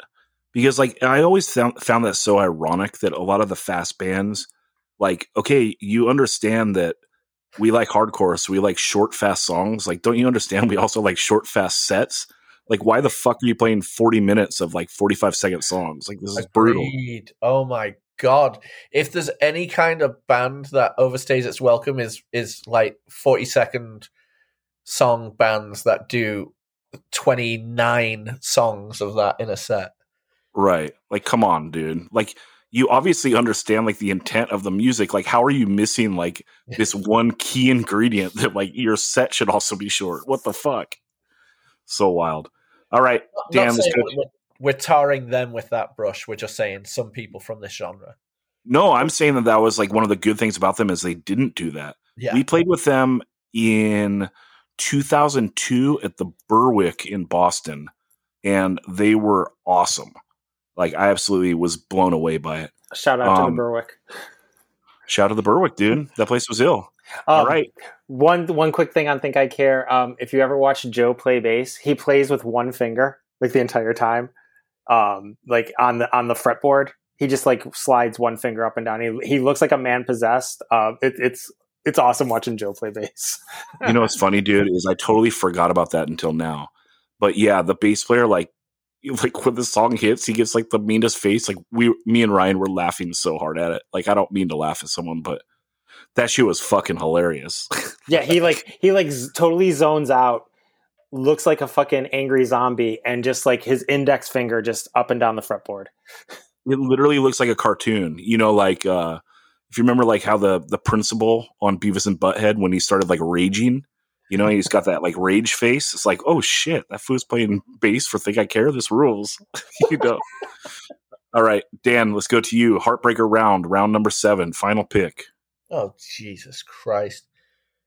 All right, there's one song that I unbelievably wish I could take, but I just can't do it over us being, you know, the hardcore punk rock podcast. But I would if my heart, you know, wasn't conflicted by other greatness. I would definitely be taking Blink 182 Reckless Abandon but unfortunately I can't because fuck the chicken up parking lot. um, all right, who do I love more, Clevo or Zach? Just take Clevo so we don't have to talk about me. Well, I took this song that I was going to take on the Boston playlist, so please go back and listen to the Boston episode where we do a Super 7 and I chose Stop and Think there. So I'm going to take In Control Omega Point. Now, this song, well, you, listeners, you're familiar with it already, even if you've not listened to it. On top of it, this is 20 years ago. Obviously, we very much knew about environmental um, consequences even 20 years before this song was written. But this song is 20 years old now. And look, the people who maintain power are doing nothing and they don't care about the poor and they don't care about the next generation. They just care about lining their pockets. And the lyrics to this song are short and sweet and amazing about environmentalism and the hypocrisy that lies within people who say that they are for the environment, etc. It's just um, it's so timely today, and it was an amazing song in two thousand and one, and I can't. I don't. I mean, I've left a lot of really great bands off, but I had to have In Control on my two thou- 2001 playlist because the band meant and means the world to me from this era. And it is our 25 to life mosh part. So sick tie into the pod. and Ryan occasionally will be so mumble jumbled while he's singing fast that you might even think it is Rick to life. yeah. Well, hell yeah. Much appreciated. And Clevo, let's go to you for uh No one Heartbreaker else wants to talk about IC? I see rules. Um, I listened to this whole album um, maybe two days ago in preparation for this episode, and I couldn't I couldn't narrow it down to a song uh, to pick. So I'm I al- glad. I'm glad I got picked. Yeah. I'm glad some so- some someone picked a song. I almost chose a better way just so I could really get my sweet acoustic marsh on at the end because I fucking love that song as well. Um, but I had to go with with the Omega Point mosh. Yeah, same. I, I went back and uh, knowing that I was on a podcast about a year that three other people put out records this year. I went back and listened listened to all of them uh, in the past couple of days, and uh, this, this is a good choice. Well, right on. Clevo, let's go to you. Round seven, the Heartbreaker round. What are we taking? So, bit narrowed down to two tracks. Uh, my my my list right now is very East Coast centric. Um, probably not surprising, uh, but I want to break it up, and I'm taking something that's not on Spotify. Um, I'm going to go with the band Death Threat, Death No Space Threat. Um, uh, from the Consider It War 12 inch. Um, and I'm going to take the song um, Consider It Consider It War, the the title track. Um, just to give some shine to the this the, you know this sort of this other scene that we we haven't really talked about today. Um, you know this the Partners in Crime records. Um, just really a lot of great bands, even though you know most of them, a lot of them shared shared shared members. Um, this is um, the the last uh, the last release Death Threat has. I'm pretty sure, um, but it's um, just really straightforward, fast. Again, pissed, hardcore punk, um, and uh, just really, really, really, really well done. Um, fast hardcore punk, um, angry, um, you know, um, political, uh, topical lyrics, um, kind of everything you should want in a hardcore punk band. Um, you know, members of members of uh, Tragedy and From Ashes Rise on this record. Um, maybe also the band No Parade, um, but also, uh, you know, um, just kind of in between in between the LPs from Tragedy. If either of those LPs would have come out this year, I probably would have taken something off of that. Um, but yeah, just this whole scene um, a lot of great bands um, and a lot of a lot of a lot a lot a lot of great music uh, not just from this label but from this whole scene in, in general perfect i um was you know the can we call this life tragedy 7 inch not on spotify either um came out this year as well yeah and in no way is that a bad record but when you hold it up between the the, the first two lps which i think are perfection um, yeah. you know, um, I, I, I, by the time the second tragedy LP comes out, um, I kind of labeled them arena crust is the best way I could describe their sound because it's just so huge. Um, I, yeah, they're they're great. That I mean that I think uh, that tragedy LP is my favorite LP of the 2000s of of of any band, any any genre of music. So, um, but yeah, Death Threat. Death Threat also, it, you know, if you haven't listened to them, if you I mean, I don't know if you haven't heard them, but they have tons of records. Uh, two, they have an LP. This this is a 12 inch EP, but um, all, all great stuff. I saw them uh, at the Pickle Patch. Fuck, what year would that have been? I don't know, 99 or 2000, maybe a little late, a little later. Death Threat. Let's see. It would have been right in that time frame. It's like the 90s, 98 to 2001 time they put out uh, that split with Talk is Poison. Yes, and and it might have been around that time. They might have been touring on that band. I remember it. Yeah, one word death threat. I kn- I know two word death threat gets talked about more, but maybe just in the circles I'm find myself in. Uh, I, I, I saw most of these bands actually. I saw Tragedy, played with Tragedy, and um, what was it? His Hero's Gone, definitely. Severed Head yeah. of State. Um, from Ashes Rise. I saw all these bands. It's funny, and I never really was into any of these bands. They just happened to play shows that I went to or played, and I kind of feel like if some kid was like, "God damn it, I wish I could have been there," I'd be like, "Dude, we could totally like time warp trade places. Like, it's fine. It's okay." All right. Well, moving on from uh, from Ben's uh, rundown ticket stub mem- ticket stub memory lane. Uh, let's go to your seventh pick, Ben. Heartbreaker round. All right. Um, this is another one that's not on Spotify. um, right it's uh, but it is on YouTube.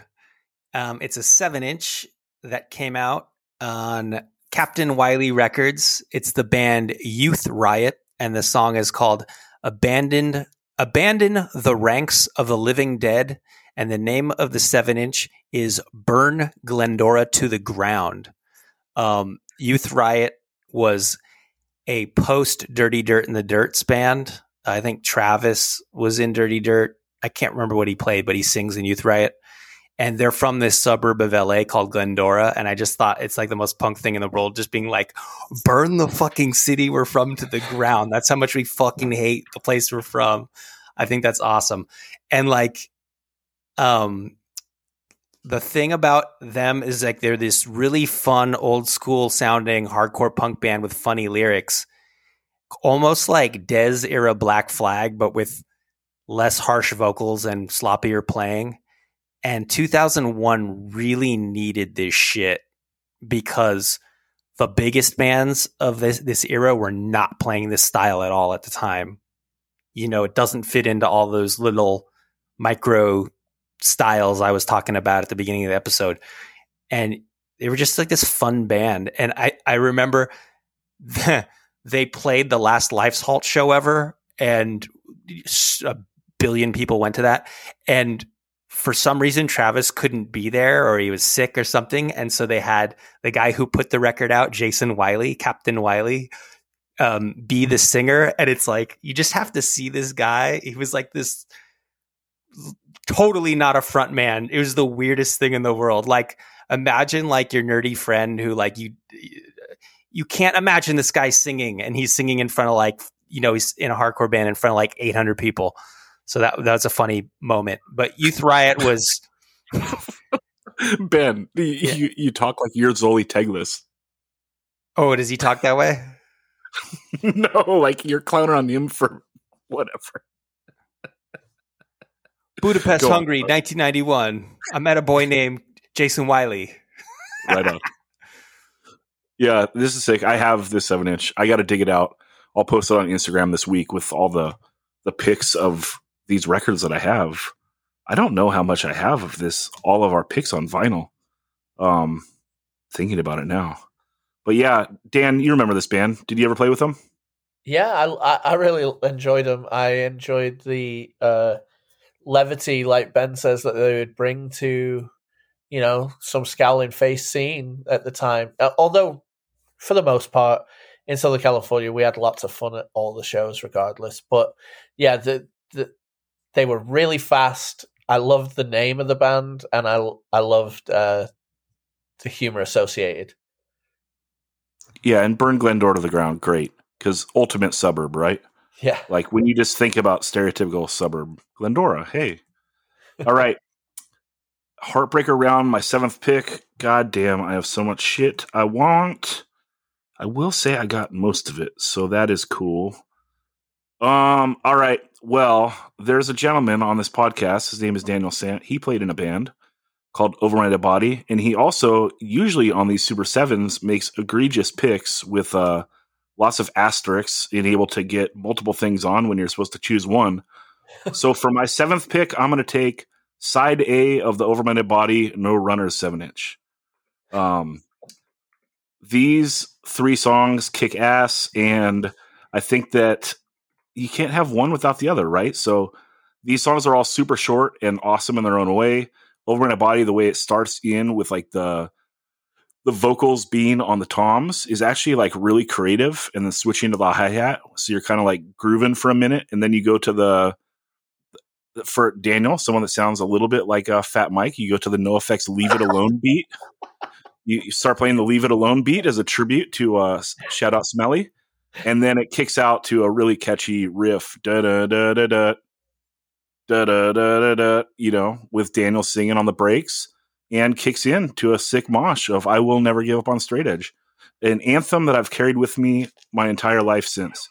All right, second, second song, "Be There," is uh, Rob Moran talks about it as kind of like his tribute to Seven Seconds because it's like one riff the whole way through, which is really cool because we talk about like the difference between you know, okay hardcore bands and good or great hardcore bands is like little intricacies you can put in. Here's someone that's pulling off writing a whole song, this one riff.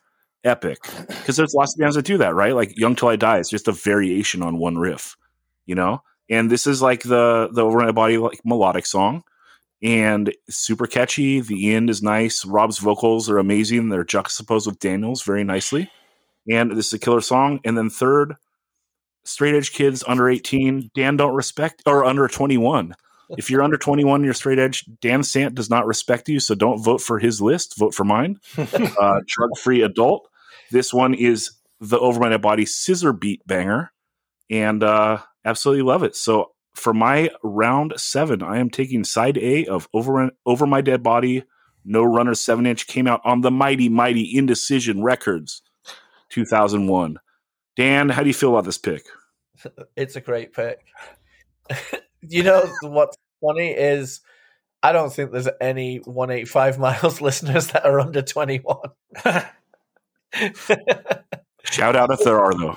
I hope there is. Um, yeah, no, I think I've mentioned it in the past, but Drug Free Adult was about tons of people claim straight edge and run a ton of people off from punk and hardcore uh, in the name of straight edge, and then they sell out instantly. And that was something I saw happening, and it just irked me. So it's I've had to answer for the doesn't mean shit till you're 21 over and over again, but it's basically saying like, think about what you're doing. Even though probably the sentence of saying "think about what you're doing" is more lyrics than are in the song. Uh, yeah, but Daniel, we, we got an email here from uh, Luke from Belgium, and he says these lyrics still offend me to this day. Sorry, Luke. Right on, Ben. I I have a, a gripe with your pick, Zach. You said every song on side A, so you left off a song. You're X, the the the Faith cover, is also on side A, unless Discogs is wrong. I think that's side B. No. Let me. uh Dan, do you remember your side A side B split, or do I have to go run and get the seven inch? I think Ben is right, and I think No Borders and Neanderthal Convention are side B. If I, oh, right on. I well, think. I'm taking the. I'll take the first three songs off side A, so it's not as egregious of a pick. Well, I mean, I do love that the egregiousness is a tribute to my antics on this podcast. So, thank you for the tribute. I figured I would get a pass. uh, Clevo, how do you like this seven inch? Um, yeah, another another record I went back and listened to uh, this week. Um, I I think that when we came out to California, I think I don't think the record was out yet. Was it, Dan? Um, it it yeah, I think it I think it had come out. I'm not sure though. I I don't remember much. We also had an LP that came out this year that I'm glad the seven inch is probably being talked about more than the LP. Yeah, I um actually uh, the one thing that I thought was weird is the the cover in the middle of it because it kind of takes me out of it. Um, you know, like the the faith cover. Um, yeah, I, I think that you know the, the song the songs themselves stand up on their own, and the faith cover like kind of took me out of it. And then like side B less so, like you know, and then like when the the cover comes out at the end too. Um, so yeah, if you have a time machine, go back, take the covers off of your record. You don't need them.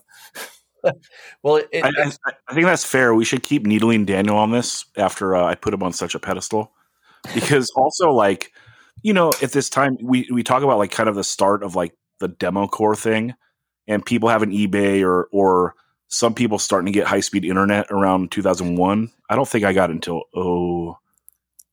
06 some shit i was way late though but I'm sure some people had it here and were like file sharing. And uh yeah, but Dan, like, you know, sometimes people would put a cover on because it's like, oh, no one ever heard this before. Like when Control put Stalag 13 on our seven inch, like that shit was like hadn't been in print outside of Lost and Found for like 20 years, you know, or 15 years. But the two covers you put on are a, a Dischord song and then fucking Sex Pistols. It's like yeah, two of the I will say, I will say that despite Faith being on Dischord, Faith flies under the radar. Um, fair, but it was it was still in print and easy to get. And it's like an easy thing to find. And especially, why would you listen to the Faith when you could listen to Void? I know it's on a different record, but they both kick ass. What's up? Well, we okay. I've got a few things here. yep. First and foremost, uh, Sex Pistols has been out of print for years. Like no one's ever heard that. or, but, but something about that song that's pretty cool is um, so my football team, Manchester City, got bought by uh, the Prince of Abu Dhabi and and then started buying like really good players. And the Guardian did an article about Manchester City references, like from you know back when we were an obscure club. And I yell Manchester City Football Club at the end of that song, and that's in the Guardian article. It's like some obscure hardcore band from San Diego, California. Amazing. Anyway, That's so cool. which, uh, yeah, I think that's pretty rad. And then um, we talked about striking distance earlier. Well, striking distance used to do a void cover, and we would do the faith cover. And when we played together all the time, we would do the. it was like a live version of the split. And then um, I think doing the Sex Pistols song was a mission statement for us to say that punk is a very important part of hardcore. right Um, on. We did I- it. There, there's there's more bands than just Sex Pistols, though, Dan.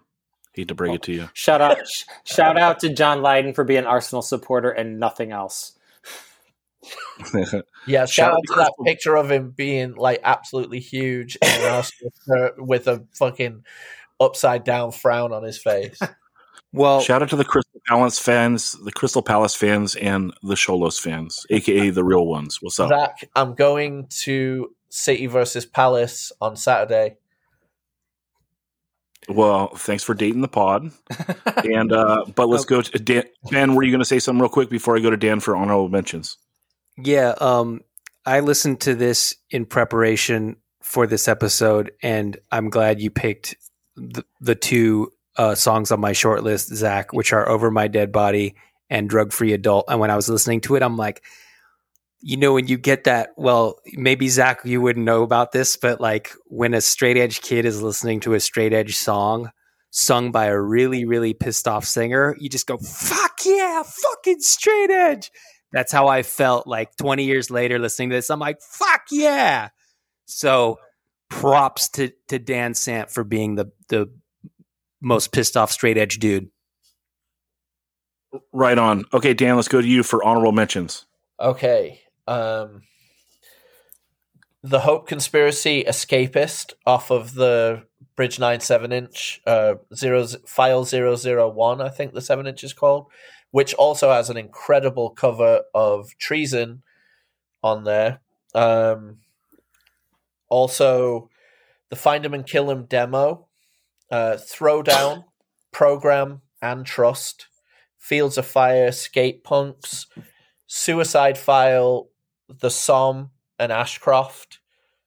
Um, Stop and Think, Get Lost. Um, Blink 182, Reckless Abandon. And American Nightmare, Postmark Your, uh, My Compass, which is insane that that song is not on this list. Right on. Clevo, honorable mentions. Um, for tracks, uh, I have some tracks and I have some some just recs. So for actual tracks, uh, you know, Burn, Think I Care, I, I mentioned earlier, Off My Chest, Carry On, What Holds Us Down, Bane, uh, No Love Go- Goes Unpunished, Hope Con from that same File 03 record, uh, Control Freak by Out Cold, um, two very borderline songs. One I'm surprised Dan didn't take, uh, Full Disclosure by Fugazi from their last LP. Um, also, maybe not hardcore, but uh, "Used for Glue" by Rival Schools um, is a fucking jammer. Even if it's not a hardcore song, I don't care. Um, and then some records, um, uh, "Tragedy," "Can We Call This Life?" Um, actually, something that I wish we would have talked about is the Life's Halt, Life's Halt side of the "What's Happen What Happens Next" split. Two tracks in particular. Now I get it. Um, talking about um, you know just sort of being kind of in front of the whole like male dominance thing. And then um, um, the song, I always screw up the name Casa de Herrera, Cuchillo de Palo. Do not make fun of my pronunciation because it's terrible. Uh, I just love, you know, Life's Halt, uh, you know, owning, sing, singing in Spanish. Um, I, I, it, it, I love when bands do that, um, owning their heritage. Um, also, No Parade, Ceaseless Fire, uh, Last in Line, Crosswalk, uh, uh, the Snobs had two seven inch that came out this year. Uh, had two seven inches that came out this year. Um, the Das Oath Corporal Cultural ten inch. Um, Severed Head of State No Love Lost. Uh, Nine Shocks Terror paying homage. um, the Reagan SS side of the John Brown's Army split, um, and a couple demos that came out this year the Invasion demo, uh, the Some Girls demo, and the Suicide File demo. And then lastly, two bootlegs slash questionable things. Uh, Misfits 12 Hits from Hell boot that came out that got shelved really quick. And then uh, the Infest Live at KXLU record came out this year. I know it's cheating, but it's fucking ripper. For honorable mentions, we will accept it. Ben, let's go to you. Honorable mentions. All right. Um, I had that Kill Your Idols album, The Snobs. I also had those, the Control EP and the Schools Outlet Skate EP. Uh, I had the Burn Song Decay I talked about. The band All put out an album called Live Plus One with The Descendents. It's like a double CD. The Descendent shit doesn't count because it was recorded in 96. The All stuff does count because it was recorded in 2001. Naked Raygun also put out a live album from 2001 called Free Shit. Planes Mistaken for Stars, Fuck with Fire LP, Zero Zero AM Gold. Zero Zero is not hardcore, but it's two dudes from Lifetime. So whatever, I didn't pick it anyway. So don't get mad at me, Zach. TSOL have a song called Automatic, which is on their comeback album Disappear, which came out in 2001. There's a there's a live version of that on a CD sample, like a Nitro Records CD sampler that's better than the studio version. So if I had picked it, it would have been the only song ever that only appears on a CD sampler. But I but I didn't pick it, and and that's all I got. right on. Um, let me see. I only I narrowed my short list down to things that were on Spotify, just because uh, I care about the people. So there's lots of stuff that is not on Spotify. I love that Clevo brought up the Life's Halt Web as next split because those Life's Halt songs are awesome, and it's like I think that's this kind of a perfect ending for that band. Um, you know, I always I always love the the demo was wild, and then the seven inch was like my favorite stuff they did, and then the way I remember it, you know, and from the time I felt like the no reply side was so much better on the Life's Halt split, and the, that was like not the best Life's Halt material. And then upon listening to it now, I think I'm wrong, you know, and, and the Life's Halt side is actually really good. But I remember the time thinking it wasn't their best stuff, and that they really bounced back with this side of that split. So I was really happy that it it happened, and that's like where they ended. But uh, yeah, Stokely got mentioned. Uh, Dan, you already mentioned that American Nightmare song, which might be the best song of the year and is on no one's list. Um, I had two other Faded Gray songs that were backup Reminder Part 2 and The Great Divide. Uh, the Great Divide being the best song on side A, and side B being one of the greatest pieces of hardcore of all time. Uh, the Dwarves, the song Follow Me, which is a really cool Ramones esque song. And let's see what else. Oh, I didn't realize that striking distance was 2001. So fuck me. And uh, please don't hurt me, Dave Bird. But I would have taken Fail Me or Hated are the best two uh, songs on there. And good God, man, this was a killer year of hardcore. It was hard to uh, to narrow everything down, but we did it. I think all these lists are good. Dan, did you want us to do a summary of what everyone picked? If if Ben kept track? Yeah, yeah, that that's always great for you know, as a lead in to people then putting down their podcast app and then opening up their Spotify or going to 185milessouth.com, clicking the link for the Spotify list and uh, diving in and checking some of these tracks out because I mean, we love talking hardcore, but what gets us off even more is if we talk hardcore, then you listen to it and then give us feedback on what you thought of the songs and what songs would make your list from this year. That really is what we really actually want from the pod more than anything is is to hear back from you lot. Ben, did you keep track, or should I go with my shitty keeping track here? You, I'll, you want me to read read the whole thing? Yeah, who who read the picks and then we'll get out of here. Okay, Dan picked American Nightmare. I see you are feeling Drake. No warning, a day in the life. Faded Gray, the emo solution. Carry on, broken strings. Bane, Snakes Among Us. Shark Attack on the attack. In control, Omega Point. Clevo picked American Nightmare.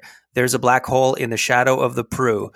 Shark Attack, CCP, Striking Distance, Ready to Die, Burn, The Bait, Tear It Up, Tear It Up, Tear It Down, Panic, Written in Stone, One Word Death Threat, Consider It War. I picked. Carry On, Rethinking, Champion, Harrison and Broadway, Fields of Fire, Skate Punks, The First Step, As It Is, Running Like Thieves, Your Version of the Truth, Fury for Another, Integrity, Youth Riot, Abandon the Ranks of the Living Dead. Zach picked Kill Your Idols, Funeral for a Feeling, Faded Gray, A Quiet Time of Desperation, Ringworm, Take Back What's Ours, Angel Crew, Dying Breed, Hoods. Yeah. Not not the hoods, not the hoods. Hoods, your turn. Think I care, belong. And then for Zach's seventh and final pick, over my dead body, over my dead body, be there, drug free adult. Yeah. All right, everyone. We will post later this week uh, our lists, and you can vote on them. So check out 185 Miles South on Instagram. We love you all, and uh, we'll talk to you again on Monday.